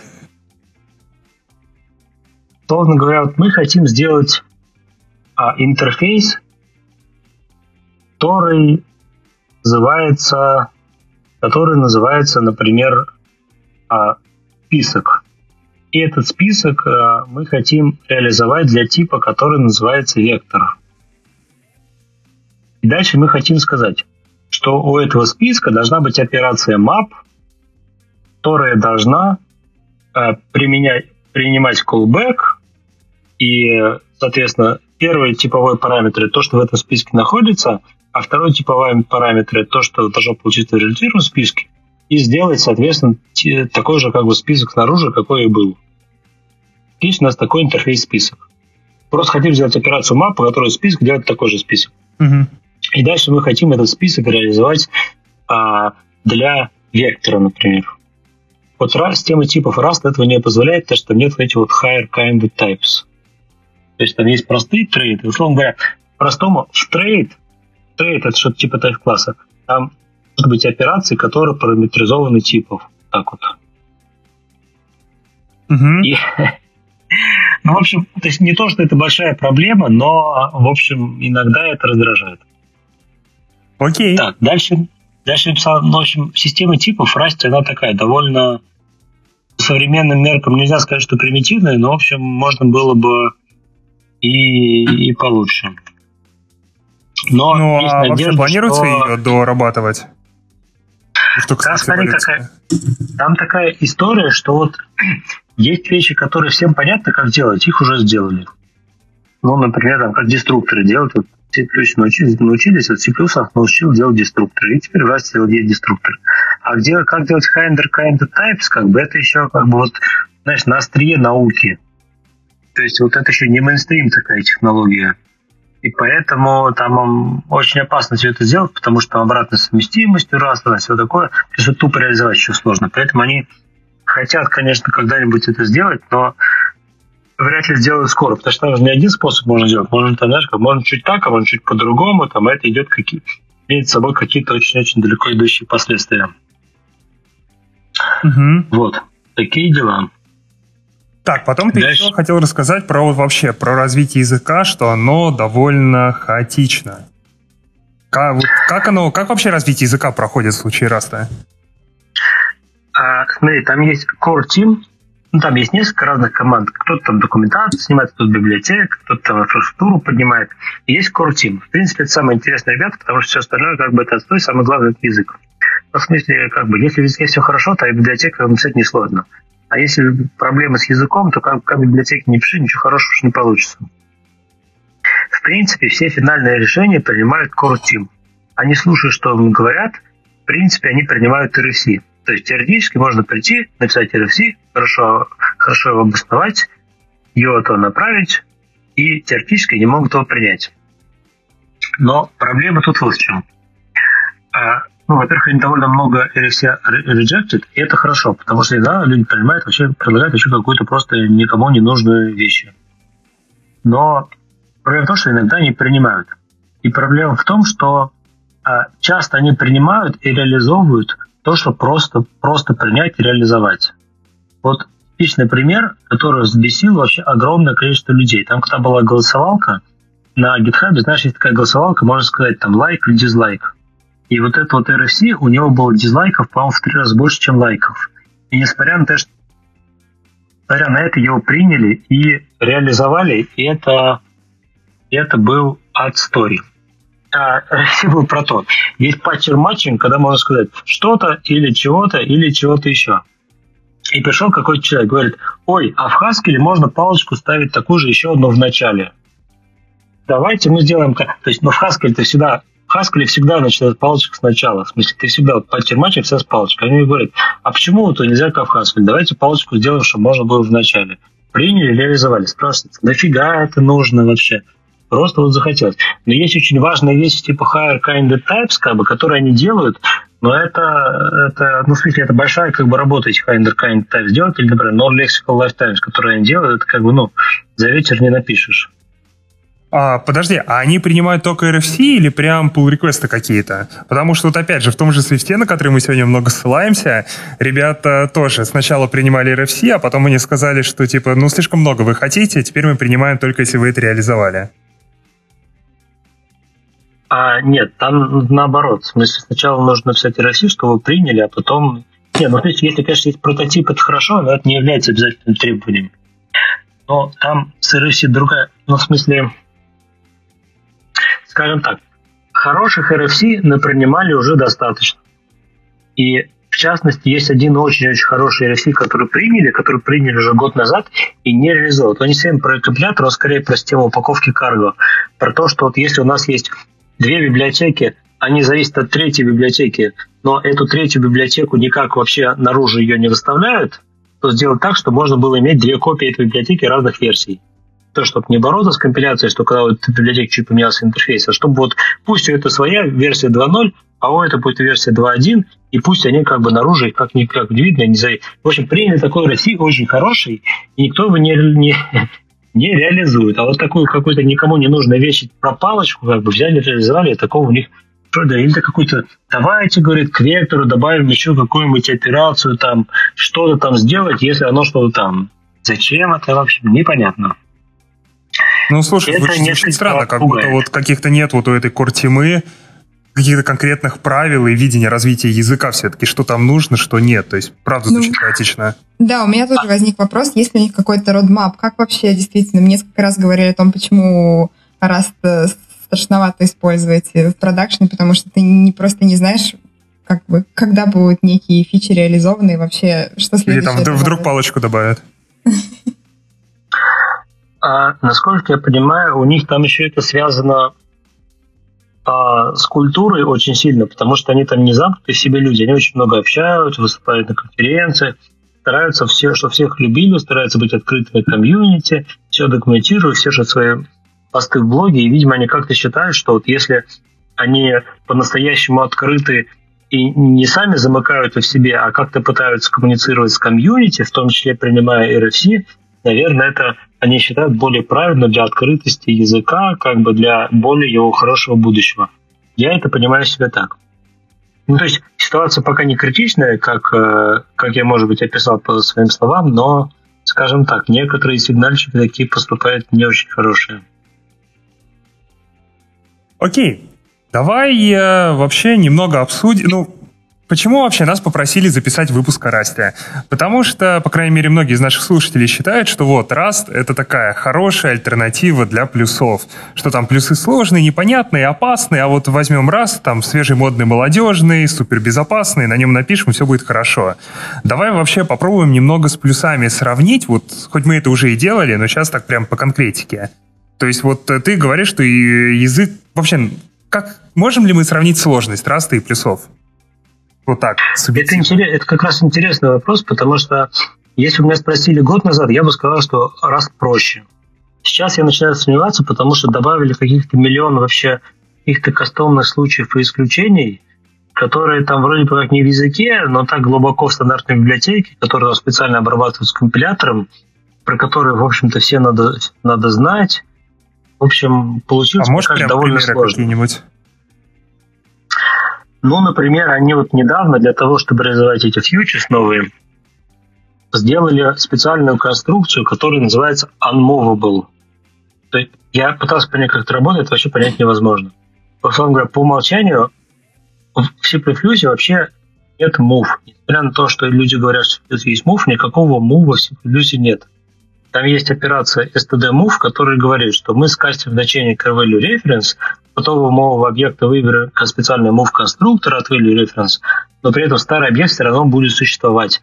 На самом деле такая особая процедура копирования, которая которая просто старый объект как бы очищает. А может не очищает. Как бы стандарт вообще по этому ничего не говорит. Делайте, говорит, что хотите. По стандарту мы говорим, вот если мы строку муваем в другую строку, что останется в старой строке, не обещаем. Мы гарантируем, что это будет валидный объект, но ничего не гарантируем, что в нем будет находиться. В Расте все это работает не так. В Расте операция move, перемещение объекта, она встроенный язык. Мы считаем, что все объекты вообще move. Что вот э, когда мы пишем A равно B, это не move конструктор, не копия конструктора, это moving. Как бы и старый после этого становится не виден даже уже на уровне языка. Если мы написали A равно B, то переменная B, она становится уже больше обращение к переменной B, это просто ошибка компиляции. И когда мы передаем функцию значения, мы его как бы мувим внутрь функции. Вот если мы вызвали f от a, значит переменную a уже как бы нельзя использовать в функции, которую мы вызвали. Мне кажется, это так отличается от традиционного подхода. Это не ломает мозг вообще на первом этапе. Это удобно, потому что кажется, что это вообще непривычно. Тут интересный такой момент про конструктор копирования. Мне однажды товарищ сказал, я этот пример уже приводил, сегодня в другой раз – Говорит, как же так, у вас оператор равно делает мув, а не копирование. Это же копирование, это же такая важная операция. Я запустил операцию grep, потому что в Rust копирование делают через операцию клон. Есть такая функция клон. Конструктор копирования в C++ это как бы встроенный язык, а в Rust это просто функция. Я просто взял исходник компилятора Rust и погребал по функции клон. И функция клон там встречается очень редко, буквально примерно раз 100. По сравнению, например, с операцией map – который итератор превращает в другой итератор. То есть операция масс встречается чаще. Это говорит о том, что на самом деле плохой выбор сделали разработчики э, когда решили, что А равно должно, вызвать опера... Э, должно вызывать оператор копирования. В смысле, э, отвечая на твой вопрос, я не знаю, взрывает мозг или не взрывает. Но если прийти из мира C++, наверное, немного взрывает. Если прийти из мира какой-нибудь Java, наверное, попроще. Потому что в Java, как бы, когда ты пишешь A равно B, никакой там операции на 2 минуты там, у нас не будет. Потому что одна из проблем плюсом, например, ну не то, что прям большая проблема, но, скажем так, я на это налетал, и другие люди тоже на это налетали. Когда мы берем вектор размером там, 100 мегабайт, то случайно в какой-то функции вместо того, чтобы move, делаем копирование. И у нас стало 200 мегабайт. никак компилятор нам не подскажет, что не надо было так делать. А как это для указателей работает? Это же мы про объекты говорим или там это одинаково? Про все, про все, про указатели, про объекты mm-hmm. одинаково. Ну, в смысле, ну, указатели просто... Нет, не совсем так. Указатели мы копируем. Ну, в смысле, если это операция, если это простой тип копируем, ну, если int, например, то ну, не есть смысла его мувить, потому что int может безопасно скопировать. Если такой специальный тип копии, это отдельная история, потому что в раз есть специальный встроенный тип копии. А, то э, а, это про указатель, вот. Когда у нас есть указатель на такой объект, его запрещено мувать. Сейчас ты не можешь сказать, лет А равно Б, если у тебя есть указатель на Б. Угу.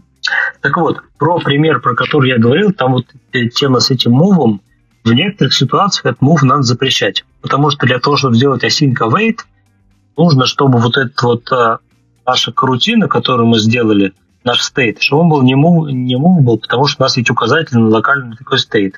И нам нужно вот это именно этот объект карутина, который вернулась, чтобы он в какой-то момент стал unmovable. То есть мы его move, move, а после того, как мы начали выпускать, она должна стать unmovable.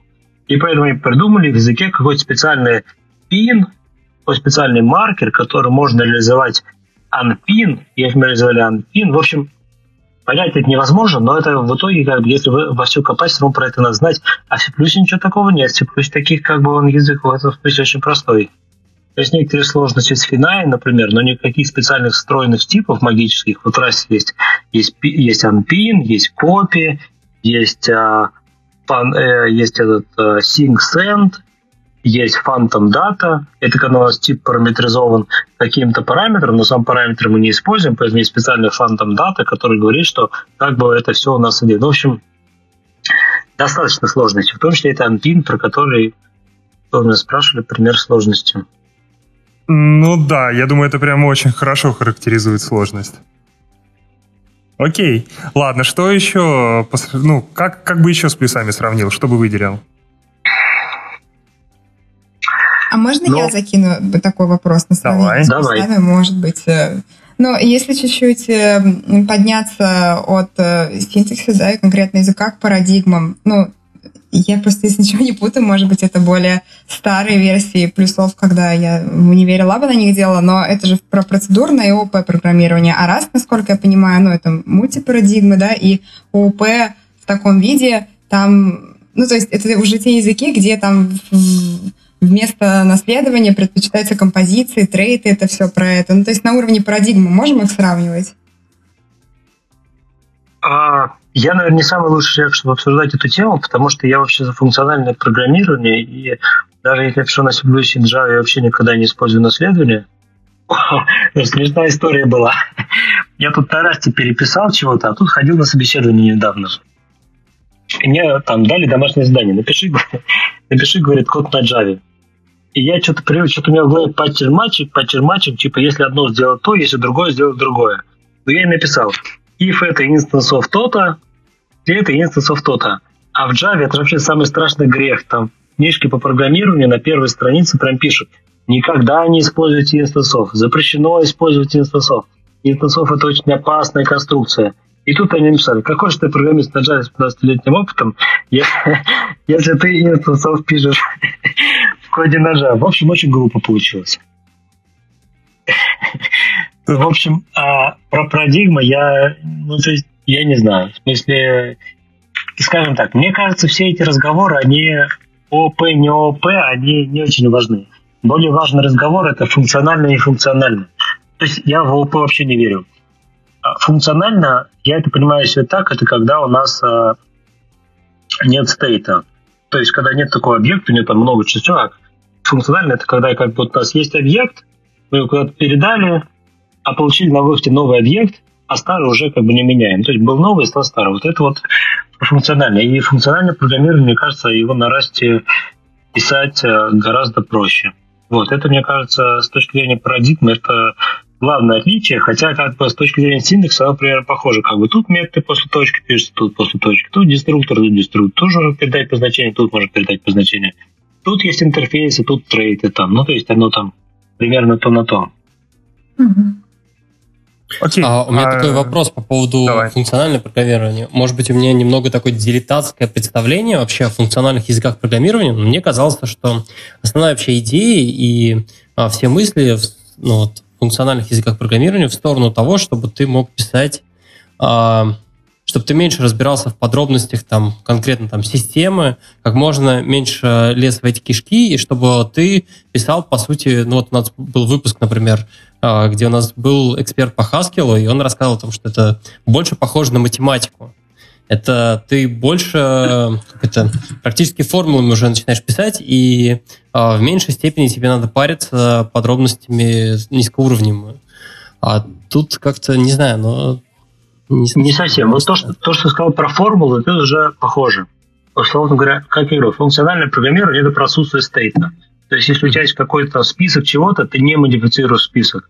Ты берешь и создаешь новый список. То есть как бы берешь и применяешь функцию к одному списку, получаешь выходной список. А процедурно это когда мы берем там на месте эту, эту функцию как-то там обновили, там что-то такое там. Вот. Я, мне кажется, функциональный про это, но это мое мнение, я могу здесь быть, uh-huh. наверное, не самым большим экспертом.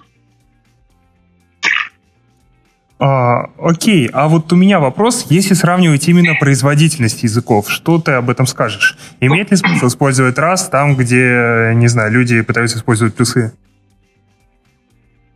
А, это хороший вопрос. И смотри, условно говоря, если ты готов пожертвовать, э, допустим, 5% производительности 10%, то стоит писать. То есть теоретически, скажем так, теоретически нет никаких причин, почему Rust может быть медленнее, чем C++. Но есть некоторые практические как бы, результаты, которые заключаются в том, что в определенных ситуациях, потом говоря, там Rust, ну, вот просто C++, его пишут там уже там, ну там, компилятор пишет там 30 лет. GCC оптимизировали там 30 лет. Потом появился LLVM, они в первую очередь оптимизировали те сценарии, которые работают хорошо в GCC. Условно говоря, если на каком-то тесте там GCC обгоняет э, значит, нужно сесть и поправить LLVM, чтобы он такой же кейс ровно точно так же обрабатывал. И поэтому, когда а, Rust, который работает через LLVM, когда он генерирует какой-то код LLVM, этот код LLVM не всегда не всегда правильно умеет оптимизироваться этим самым LLVM. То есть у меня недавно был пример, который меня несколько расстроил. Вот у нас, например, есть функция open, например, которая открывает файл, она возвращает result. Мы этот result делаем вопросик, если ошибку, то вернуть назад. А в конце там дальше ничего не делаем, просто пишем окей от значения. То есть просто развернули result и собрали его назад. назад операция, казалось бы, тривиальная. Как бы в итоге получается ровно такой же объект, бит в бит идентичный, такой же, который был. Ну, с поправкой там на неиспользуемые биты в этих самых объектах. Но компилятор этого не понимает. То есть он берет и честно его разворачивает, честно сворачивает и не догадывается, как все это схлопнуть. Все это оптимизация, которую у нас делают было время, но пока она не сделана. То есть когда-то это будет, очевидно, сделано, но пока некоторые такие шероховатости там встречаются. Вот, я думаю, что я ответил на этот вопрос. Угу. А, окей, а вообще в каких тогда, вот с учетом всего вышесказанного, в каких целях стоит использовать Rust? Я думаю, что примерно там, где C++, для, ну, например, для любого хайлоуда. А, ну, то есть в любом месте, где, скажем так, я бы сказал так, все, что можно написать на Java, стоит писать на Java. Вот если на Java не получается по, по причине производительности, то, наверное, это стоит писать на Rust. Ну, вот как-то так, наверное. Ну, в смысле, просто если это какой-то сервис, там, который обрабатывает там, 10 запросов в секунду, то Rust как бы там будет некоторым оверкилом, как бы Java, несмотря на все свои недостатки, позволит все программировать гораздо быстрее. А вот если, например, хочется написать какой-нибудь высокопроизводительный прокси для базы данных, которые там в зависимости от текущей нагрузки правильно балансируют на какие-нибудь другие там базы данных, например, раз для этого вообще просто идеальное, идеальное место. Или, например, какой-нибудь сервер, который там вот у меня на прошлой работе было, ну, я это писал, это не на Rust, это не до Rust было, содержит очень-очень много данных в памяти. То есть там был сервер 120 гигабайт, и все 120 гигабайт были заняты а, памятью, эта память была прям очень четко, четко упакована, упакована прям супер-супер точно. Понятно? Java там не очень хорошо работает, потому что, во-первых, это на сборщик мусор, какая-то неэффективная там структура данных памяти и так далее.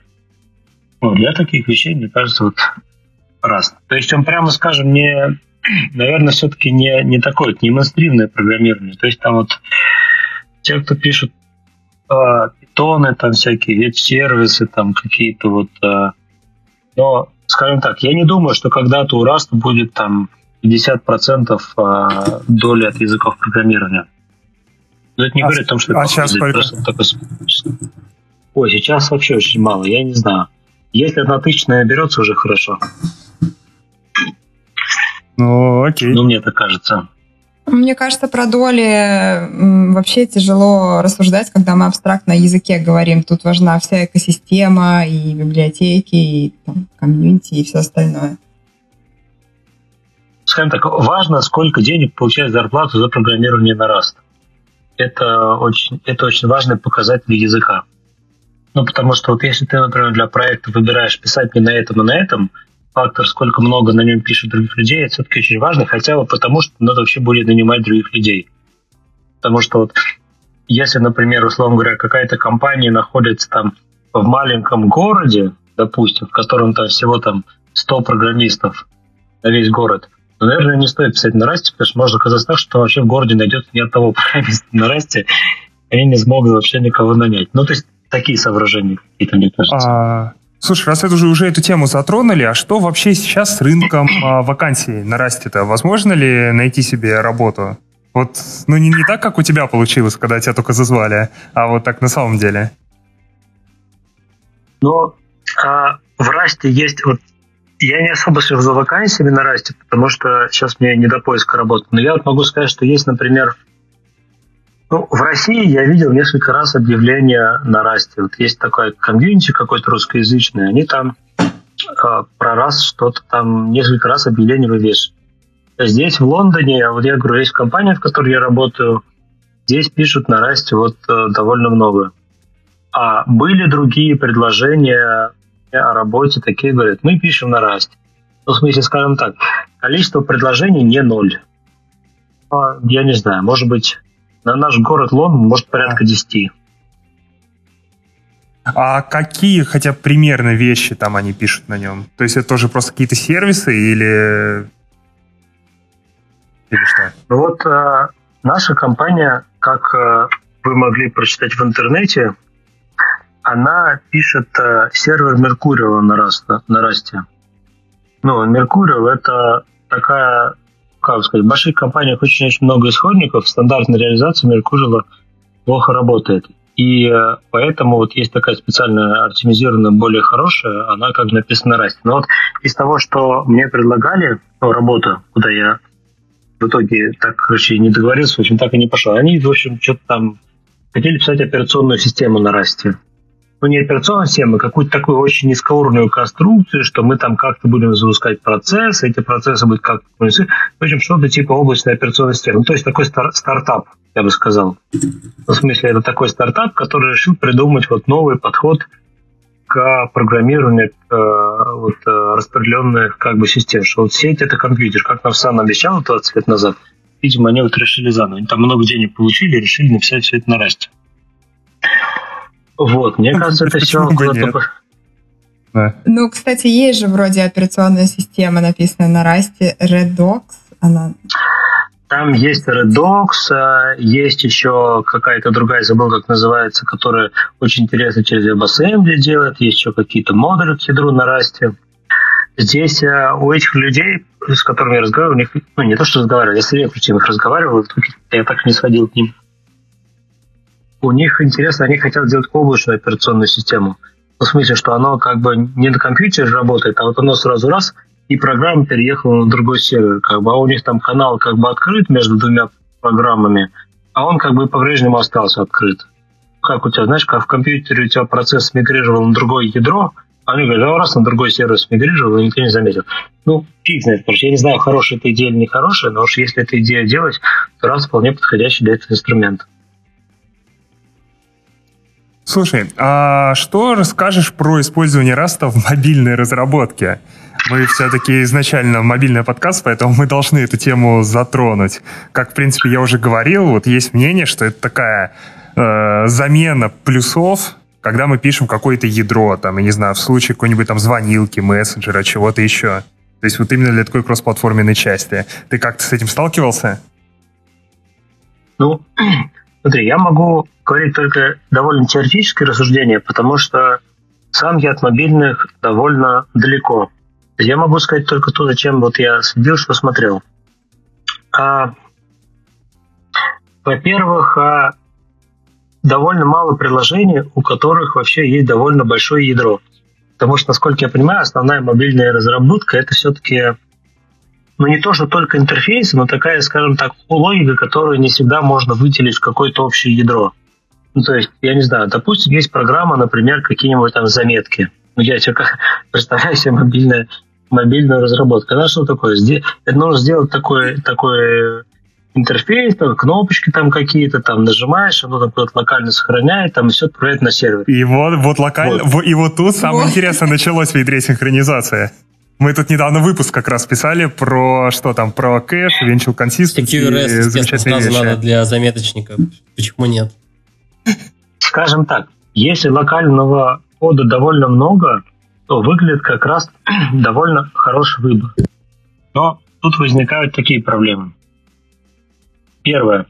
А если мы делаем, например, что-то голосовое или что-то видео, то для C++ уже там какое-нибудь распознавание там лиц там какое-нибудь, чтобы там вот раз, оно там вот, вот тут глаз, тут глаз, тут нос.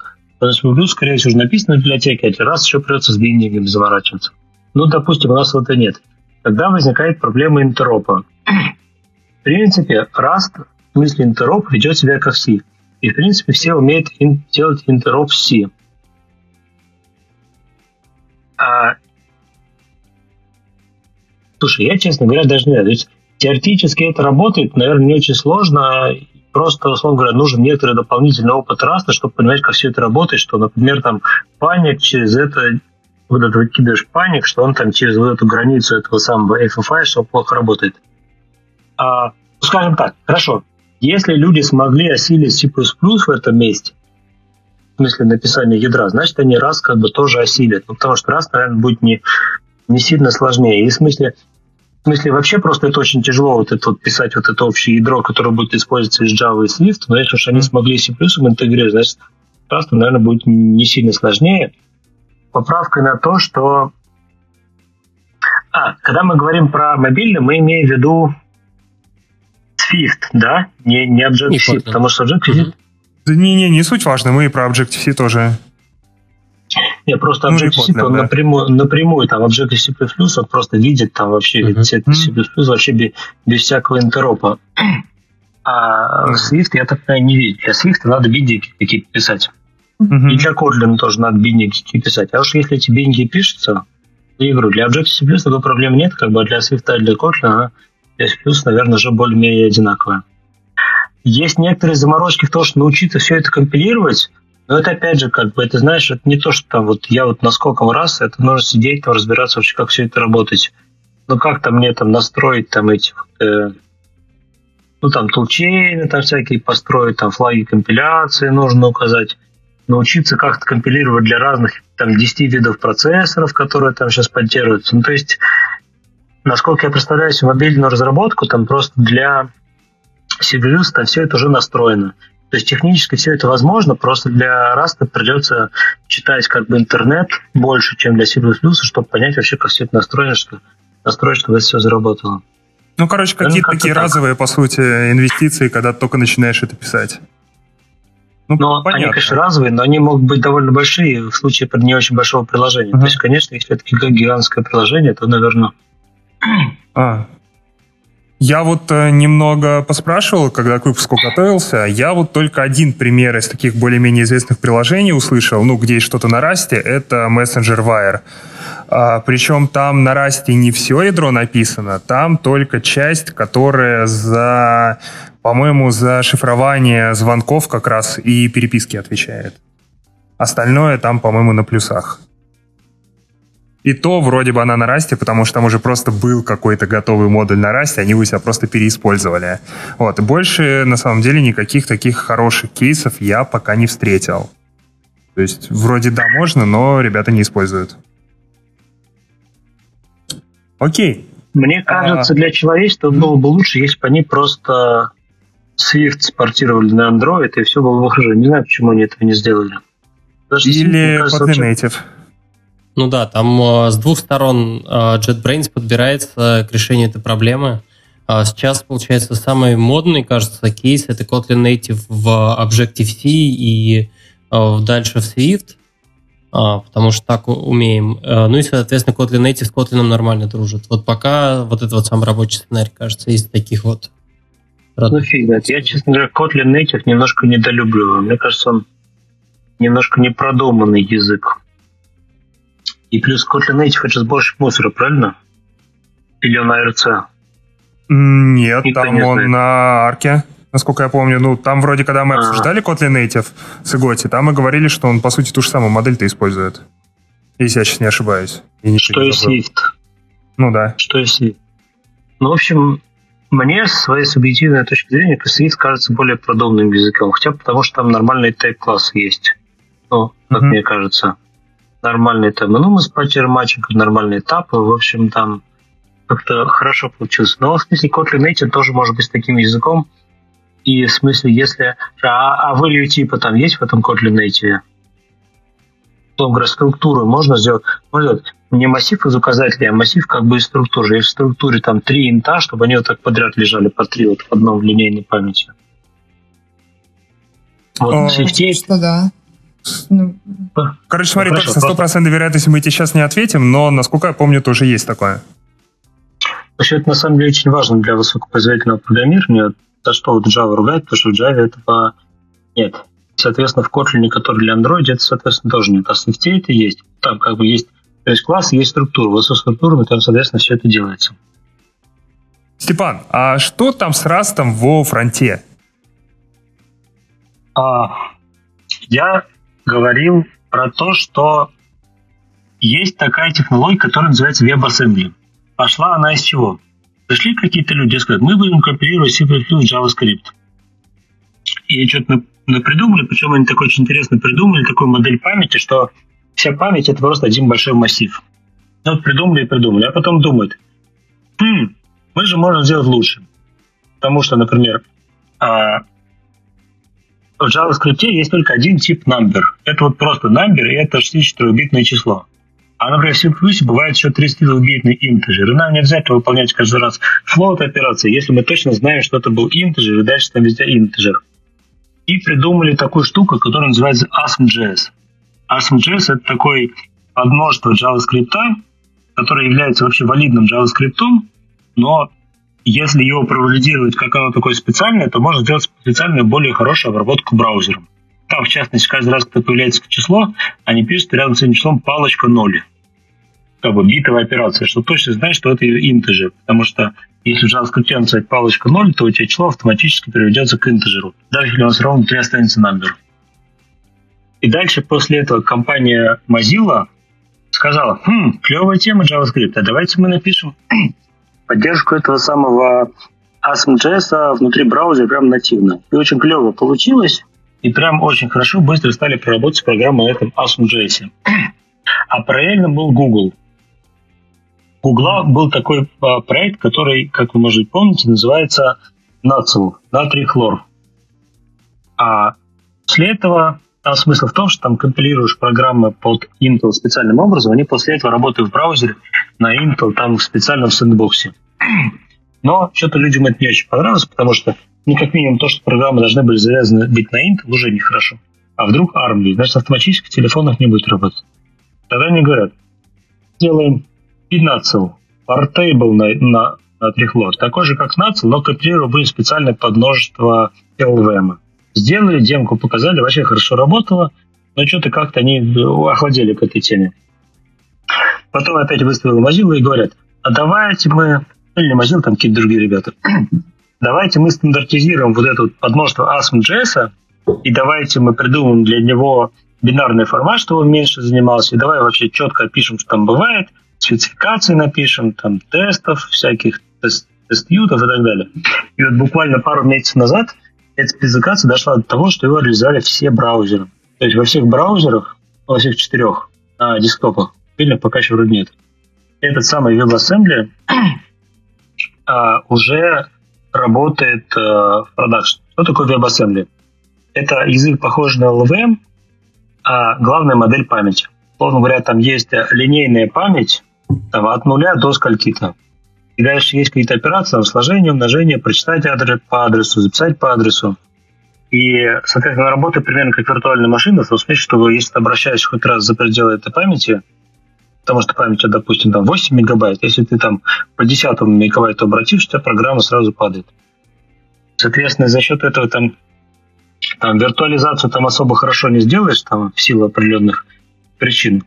Но важно то, что тесты говорят, что WebAssembly отстает от настоящего машинного кода, который выполняется на обычном компьютере, то есть берем программу на C++, запускаем ее с максимальной оптимизацией на компьютере запускаем такой же в браузере. Она встает там всего на 10-20%. То есть это довольно много, как бы, но, во-первых, еще можно оптимизировать, во-вторых, как бы всего 20%. И это очень клево. А раз в этом месте при том, что люди там как бы нужно заворачиваться, какой-то EMCC какой-то скачивать, там типа настраивать какую-то сборку, а в Расте почему-то они считали, решили, что это у них там очень важное направление, поэтому собрать Hello World что называется, просто скачать можно. Просто скачиваешь э, из, из интернета, из GitHub пример, говоришь ему там build, там какой-то другой код. В общем, там инструкции есть, там какие-то две команды, и у тебя все уже есть готовый пример, который делает тебе страничку, который внутри, код на расте запускает внутри этого самого WebAssembly. А важно это почему? Потому что у JavaScript, как у всех остальных языков программирования, есть проблема со сборщиком мусора сколько сборщик мусора не оптимизирует, но когда память у тебя очень много, когда память постоянно удаляется и выделяется, когда постоянно патчится структура, то есть когда они постоянно модифицируются, сборщик мусора от этого становится плохо. А в WebAssembly сборщик мусора нет, там линейная память.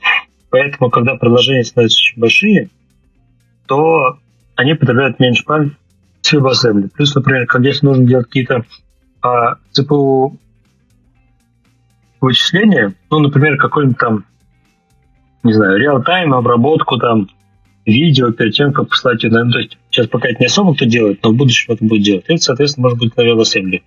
Ну, или просто какие-нибудь алгоритмы, которые по каким-то причинам в браузере надо очень быстро считать. Я не знаю, там какой-нибудь считать какие-нибудь там э, MD5 сумму, криптографию в браузере делать очень быстро. Это в Rust ну, лучше в Расте. Это WebAssembly работает хорошо, но просто для, в Расте а, для этого все уже написано, так что довольно легко все это подключить, там интероп, там все макросы, все написано. Ну вот судя по тому, что ты рассказал про скорость развертывания и пробы, это еще такой, кажется, довольно быстрый и простой способ войти в Rust, вот даже нашим слушателям, которые просто хотят попробовать.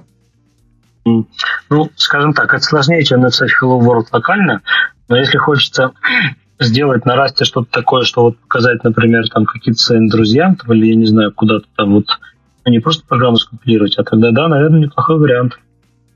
Я говорю, поддерживается уже всеми браузерами. Последний, в последних mm-hmm. версиях, по меньшей мере. Окей. А, давай перейдем, наверное, к заключительной теме. Это экосистема Rust, которую мы вот так пока, в принципе, более-менее сбоку обходили. И в первую очередь это вот пакетный менеджер Cargo, который многие выделяют как одну из таких главных особенностей плюшек именно Раста вот почему-то. Это вот, просто обычно пакетный менеджер это... все-таки штука сбоку языка. Ну, здесь Cargo вообще он э, строго, строго сбоку языка. Компилятор раз про него ничего не знает. Cargo это вообще отдельный проект, который живет в отдельном репозитории, и компилятор языка Rust он вызывает просто как обычную внешнюю программу. Так что, строго говоря, он сбоку, но а Cargo, он просто очень сильно оптимизирован на типичные use case Rust. Типичный use case какой? Вот есть библиотека, а в ней как бы три теста и какой-нибудь исполняемый файл. Есть какой-нибудь пример. Библиотека зависит от другой библиотеки, которая у тебя лежит там где-нибудь на GitHub в соседней папке там. И ровно для этого он оптимизирован.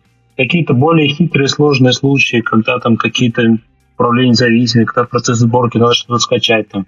Все это может э, работать, э, ну, скажем так, тяжело сделать карго, но для практических как бы сценариев интернета, когда мы просто берем и простенькую программку подключаем к какому-нибудь HTTP клиенту, драйвер базы данных, чтобы написать быстренько какую-то программу, это работает очень хорошо. И в C++, там хотя про библиотек как бы полно для всего, часто бывает проще просто написать заново библиотеку, чем ее подключить на CPU, потому что там у всех разные системы сборки, какие-то дефайны им надо определять, где-то препроцессор кинется. А в Rust как подключил и работает. Так, секунду. Он, получается, работает не с каким-то центральным репозиторием пакетов, а просто по прямой ссылке, верно? Он работает с центральным репозиторием пакетов а. тоже, но в том числе можно использовать и локально. То есть можно сказать, вот эта, эта библиотека лежит в соседней папочке. И эта библиотека лежит по такому-то адресу GitHub. Вот пишешь GitHub, там, HTTP, двоеточие, там, GitHub.com, там, что-то такое, он просто скачает и все. Просто там есть встроенный репозиторий пакетов, куда все эти пакеты загружаются. Плюс интересно про это репозиторий пакета, что это репозиторий пакетов используется для того, чтобы проверять, что Rust не ломается. Когда выходит новая версия Rust, а поскольку разработчики Rust, они очень заморочены на стабильности этого Rust, на обратной совместимости. Ну, почему это очень важно? Они просто перед тем, как сделать релиз, они скачивают все, все последние версии библиотек, которые есть на этом самом в этом репозитории, crates, и всех их компилируют последним компилятором. Если не скомпилировать, то они, соответственно, пытаются понять, где в компиляторе регрессия. Так вот они переживают за стабильность э, своего языка. Угу. Ну, блин, ну я уже тоже, э, по-моему, и на разогреве говорили, что приятно слышать разработчикам, которые пишут под свифтом про обратную совместимость и прочее.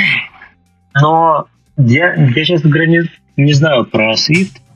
В смысле, насколько я понимаю, история с Swift, он говоря, не то, что, не то, что ломается там раз в неделю, а там просто условно говоря, часто выходят мажорные версии несовместимые. Ну, ну там, типа того, да. Ну, да, на самом деле, причем ситуация исправилась-то. Ну, какое... Не, были моменты, когда там даже минорная версия тебе ломала обратную uh-huh. совместимость, но сейчас получше стало все-таки. Но это они нехорошо, конечно, делают. Нет, в Расте они тоже хотят сломать совместимость, они даже придумали целую концепцию, уже готовят под эту тему сообщества, придумали концепцию, которая называется то ли эпоха, то ли диш, я не помню. Там смысл в том, что когда ты будешь писать программу, ты говоришь, хочу edition такой-то, там, 2018. И когда у тебя edition 2018, ты можешь использовать фичи 2018, а там, ну, ну, понятно, в общем, при этом, короче, они как бы делают два языка в одном, более ста. Ну, это как как в C++, когда ты пишешь, ты пишешь там Clang минус-минус std равно C++ там 99, или там минус std, C++ там, э, там 4, C14. Вот они примерно то же самое хотят сделать. А в остальном они, конечно, почему-то вот закомичены на бесконечную поддержку в разных совместимости. Мне кажется, иногда даже в ущерб здравому смыслу. Но, скажем так, мне кажется, с точки зрения пиара это гораздо важнее, чем практически. То есть, мне кажется, практически это небольшая проблема, но с точки зрения пиара это очень важно, и вот они, видимо, так и решили. Ну, ну, можно поспорить, особенно с э, разработчиками, которые до сих пор на там, третий питон не могут перейти. У нас таких много. Вот, вот да. Ладно, а, пакетный менеджер это ок. А что с IDE-шками? Потому что вот опять же, когда я когда-то что-то слышал, что на расте с этим, ну, все тоже довольно вкусно. То есть ничего вроде как нет. Или уже все устарело? А, ситуация там, ну как сказать, в двух словах не опишешь. Я лично программирую в компании JetBrains, которая называется IntelliJ Rust. А на мой взгляд, ну просто я, я все время просто люблю вообще компанию JetBrains, люблю вообще IDE, которые они делают, JavaScript IDE самых лучших, PyCharm вообще очень клевый. А, вот. И поэтому, естественно, мой первый выбор был их. И вот у них сейчас был у них один сотрудник, который начал делать по вечерам, а сейчас он один, а может быть их даже двое, я не помню, прям даже получают зарплату вообще за то, что они это делают. Это их full-time работа, это очень клево. И их IDE, на самом деле, мне кажется, она самая крутая из всех возможных, а, которые так бывает. Там а, есть история про Visual Studio Code, микрософтская, которая поддерживает такую штуку, которая называется Language Server Protocol. В общем, в общем, такой протокол для общения такой специальной программы, которая называется Language Server, и, соответственно, IDE. Ее поддерживают там всякие другие редакторы, а с другой стороны ее поддерживают. То есть, словом говоря, Visual Studio Code ничего не знает про Rust, но при этом она там все подсвечивает, и там какой-то completion работает. Но вроде она работает похуже. А, IDE, Это IDE или работает... такой блокнотик с подсветочкой? Ну, то есть, я не знаю, условно, как взять и ватом какой-нибудь притащить или куда-нибудь там, я не знаю, Sublime текст, притащить подсветку раста. Нет, ну там не Нет, это, visual, это ж, ну, Visual Studio Code, это полноценная de просто за счет этого протокола она из коробки сама саппортит языки, ну, их синтаксис и подсветку. Помните, так Не, ну, в плане, что она умеет, кроме того, чтобы красиво подсветить синтаксис, да, ну, да. об этом. Нет, красиво подсветить про синтаксис просто, сделать а, навигацию сложнее, сделать переименование со ссылками еще сложнее. Насколько я понимаю, Language Server Protocol это все позволяет. Там хуже с completion, например, каким-то intention. Ну, IDE, как бывает простейший случай, бывает более сложно, более сложно, более сложно. Насколько я понимаю, JetBrains она самая продвинутая, но интересный момент в том, что JetBrains, они еще не используют Language Server Protocol. Они в компании JetBrains так считают, что мы, говорят, вообще очень крутые и напишем тайп-чекер языка раз. По сути, они просто реализовали язык раз внутри своей IDE на Java. Но молодцы ребята, получилось, потому что очень хорошо. То есть подход, может быть, мне не очень нравится, но получилось очень хорошо. Но интересный момент этого печаль, как сказать, нищета вот этого, этого явления заключается в том, что если вдруг ты используешь не, не карго, ну, по какой-то причине ты используешь не карго, например, потому что ты работаешь а, в такой компании, в которой не используется карго, потому что там гораздо более другие требования там по системе сборки. Потому что, например, такая универсальная система сборки для сборки всего. Как, например, у Гугла есть система сборки, которая называется Bazel, если вы про такую слышали. И если, например, если вы из Яндекса, вы, наверное, слышали про систему сборки Yamake. Вот, условно говоря, и Bazel можно научить собирать uh, Rust, и Yamake можно научить собирать Rust. Но если это научить делать, то автоматически идея для Rust в них работать не будет, и от этого несколько грустно. Вот. А так для, для домашнего программирования, для небольших проектов, для не очень больших компаний, которые все делают через карго, это просто вообще просто очень-очень очень-очень высокое качество а, IDE. Окей. Следующий вопрос про экосистему вообще каких-то готовых библиотек. А, то есть уже, ну, опять же, ты упоминал, что если там мы возьмемся делать какое-то кроссплатформенное ядро, придется попариться с библиотеками там обработки видео, там детекта лиц и всякого такого. А что вообще там? Что есть, чего нет? Какое такое общее ощущение? А, общее ощущение такое, что, как сказать, основные библиотеки есть, специфических нет. Но вот я не знаю, из своего опыта, что бы мне понадобилось? Драйвера баз данных для основных есть в виде биддингов. Ну, как бы и хорошо, что есть в виде биддингов, потому что меньше багов. Чуть сложнее компилировать. Там есть, например, реализация SSL, TLS, это очень важно. Там есть биддинги к OpenSSL, есть другая библиотека Native TLS, которая там а, биндинги э, нативно для текущей операционной системы, то есть на Linux к OpenSSL, там на Mac, там чему-то не помню еще там есть нативная реализация полностью. Они все как по-своему немножко кривые, но в принципе пользоваться можно. Есть, например, HTTP клиент, HTTP сервер, они как-то более-менее работают, пользоваться можно. Например, брать протокол HTTP 2, там все довольно печально. В смысле, я вот написал свою реализацию, просто даже не был, был. У меня получилась нехорошая реализация. Другие люди там тоже написали вопросы к той реализации тоже. Там все уже и так хорошо. Ну, то есть Общее мнение такое, что как бы в принципе набрать чего-то можно, но с большой вероятностью придется либо писать что-то свое важное, либо дописывать что-то, что уже написано. То есть это не как Java, как бы для, когда для любой задачи есть а, как бы бери, не хочу. А вот вокруг тех библиотек, которые уже есть, там тех проектов на GitHub, даже крупных, насколько активное сообщество? Вот ты рассказывал, у тебя кейс, там библиотека э, там, 7 сотен звезд. Там ну, активная жизнь ведется вокруг либо там pull реквесты issue? Ну, мне бы хотелось, конечно, чтобы люди писали больше pull реквестов, но в основном, конечно, там в основном только баги репортят. Ну и то хорошо. Если там, не знаю, раз в два дня кто-то приходит и предлагает либо что-нибудь дописать, либо что-нибудь починить. Ну, примерно так, жизнь не ведется. Других, ну там, знаешь как, это еще зависит от того, насколько библиотека, например, условно говоря, насколько она насколько люди хорошо пиарят, например. Вот есть, например, библиотека Futures Токио, ну, это как пара библиотек. Futures — это движок, движок Future, Токио — это реализация конкретно поверх там EPOL, там, и там, не знаю, что там в Windows используется. Это как бы там довольно много движухи, потому что это библиотека, на которой, условно говоря, весь асинхронный вот вывод вообще завязан. То есть неважно, какая библиотека, она использует фьючерс и вот эти вот самые. Ну, то есть есть какая-нибудь библиотека попроще. То есть, скажем так, в Расте есть несколько таких вот очень популярных библиотек. Например, есть такая библиотека CRD. Вот такая странная библиотека, которая позволяет сериализацию, допустим, в JSON. То есть она, в принципе, во все что угодно позволяет сериализировать, но, допустим, в JSON. Вот в ней тоже довольно много движухи, но это такое. Ну, в смысле, их ее не было, как мне кажется, никто бы не умер. Но почему-то всем нам нравится. Важно, то есть, скажем так, есть библиотеки, которые ты сам можешь написать. Я, честно говоря, за них не переживаю. То есть, если нет такой библиотеки, как QuickCheck, который там тест проверяет, ну и черт с ней.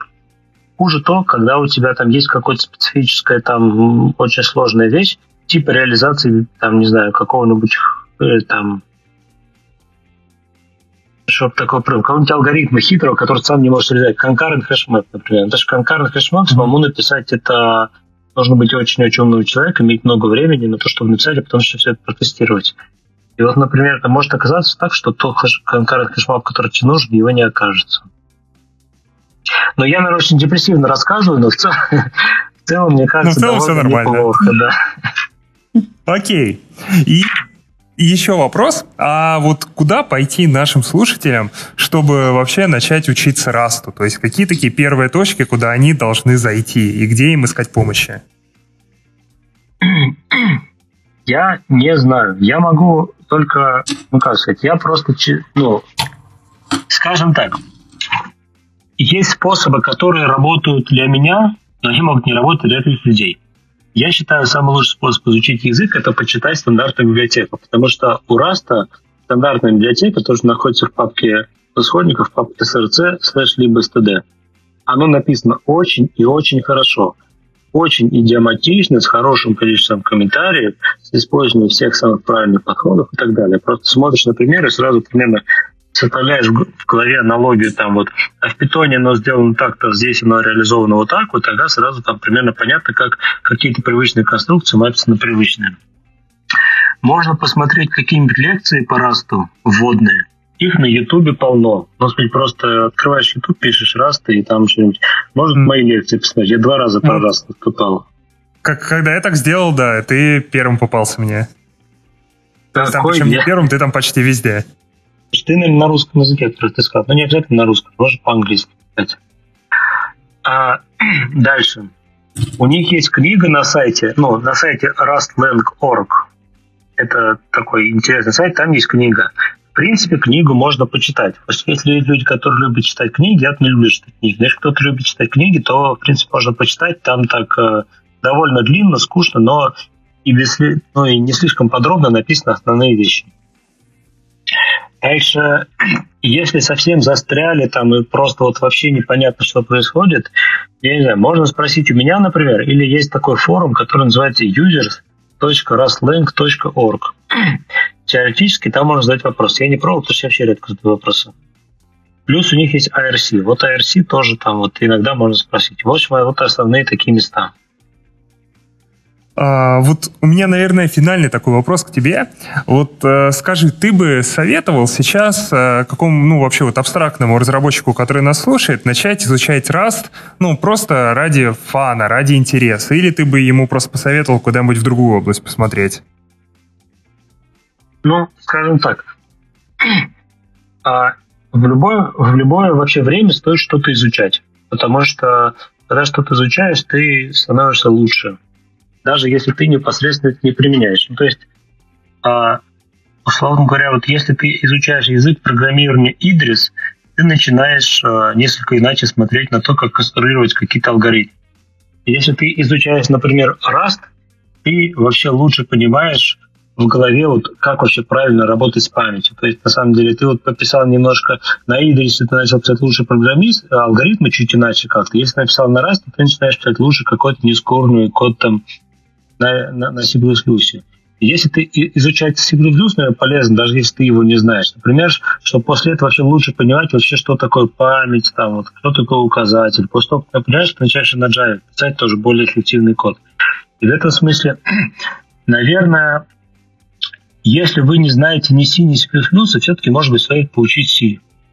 А так, как бы, вот есть языки, которые стоит вообще просто изучать, мне кажется, вот э, Rust один из них какой-нибудь Haskell тоже один из них. Идрис тоже, мне кажется. Но, в смысле, если вы не знаете ни Java, ни Python, то стоит, наверное, изучить сначала Java и Python. То есть раз тут все такой... Go, мне кажется, вообще нечего изучать. Ну, в смысле, он, он неинтересный. В смысле, он очень простой, и, ну, то есть там, там нечего. В смысле, да, даже Python, который я люблю, он гораздо интереснее, потому что там, например, очень много чего можно как бы метапрограммирование, то есть через рефлекшн, когда агитатор там какой-нибудь там раз там пройти по структуре, динамически там какой-нибудь сделать там аннотацию какую-то там, все это метапрограммирование на Тоне, оно хорошо работает, поэтому оно так расширяет сознание. А Go, он такой просто вот очень-очень ограниченный, с маленьким количеством Сужается знание. Да, можно официально заявить, что Гома закопали в этом выпуске. Но это мое мнение, потому что я уверен, что другие люди, вот есть защитники Go, которые скажут, например, как клево, раньше я писал на питоне, а сейчас я пишу на Go, и почти как на питоне, так же коротко и понятно, только в 10 раз быстрее. Ну, такое мнение тоже есть. Окей, Давайте подводить черту. На самом деле сегодня такая непростая задача, потому что мы обсудили, мне кажется, за выпуск прям очень-очень много. Поговорили и историю Раста, посмотрели, какие, из каких языков Rust позаимствовал ряд своих фичей, обсудили кучу плюшек языка, вот особенности его, там, например, borrow checker, тайп-классы, там, устройство многопоточности обработки ошибок. А потом а, накидали на то, что в Расте плохо, а, и посравнивали с плюсами, потому что это вообще такая была и наша изначальная цель выпуска, от которой мы потом в итоге все-таки чуть-чуть отошли. Посмотрели, в каких целях стоит использовать Rust и в каких его уже используют. М-м, обсудили, как Rust может использоваться в мобильной разработке. Э, оказалось, что в принципе можно и в принципе даже в каких-то случаях это будет полезно, но порог входа сильно выше. А, узнали про WebAssembly и как раз в него компилируется. И а, в конце поговорили про экосистему Rust, пакетный менеджер, ID, библиотеки, сообщества и всякое такое. Степан, Спасибо большое, что ты пришел к нам в подкаст. Очень клево, что получилось тебя вытащить, и ты прям так от души накидал на все-все-все языки, которые только можно было. Мы прям это любим. А, и наши слушатели будут, я, мне кажется, счастливы. Вот. Спасибо, что меня а... пригласили и терпели мои долгие э, лекции, такие вот без возможности ставить слово. Это было замечательно. А, Стас, можно задать тебе вопрос? Ну, попробуй. А, я вот вопрос не придумал, поэтому я сейчас прям пытаюсь придумать его на ходу. Что тебе нравится больше, чем а, о, боже мой, давайте этот выпуск запишем без вопроса и просто попросим всех подписываться на наши социальные сети, ставить лайки этому выпуску, шарить его своим друзьям. А, что мы там еще говорим? Да, рассказывать об этом о, своим друзьям, а самое главное... Это я уже сказал. Подлодка. А да, на Patreon? Э, вступаете в экипаж подлодки на Патреоне, вступаете в наш чатик в Телеграме. О, боже мой, давайте закончим эту рекламу. Надо поблагодарить а, капитанов. Да. Вот, раз уж мы заговорили про Patreon, а, напоминаю, что у нас там есть два ранга под названием капитаны и адмиралы, поддержка которых нам особенно, особенно важна. И, как и обещали, мы периодически вас, ребята, благодарим. А, итак, Вячеслав Петрухин, Александр а, с имейлом туфит 1991, Чингис Гамбоев, Мегазло, Александр Сивура, а, Бимава, Егор Толстой, Георгий Емельянов, Евгений Котелло, а, Александр, Стас Саганов, Виктор Петренко, Андрей Гаиваноровский, Александр Черный и Екатерина Петрова. Я знаю, вы ждали это имя. Ребята, спасибо большое, что поддерживаете нас на Патреоне. Приходите к нам в выпуски чаще, мы вас ждем. А, что мы еще должны сказать? Спасибо Леше, который будет сводить тот выпуск. Леш, тебе придется свести аж две моих дороги. И всем пока. Да. Пока-пока. Пока. Пока.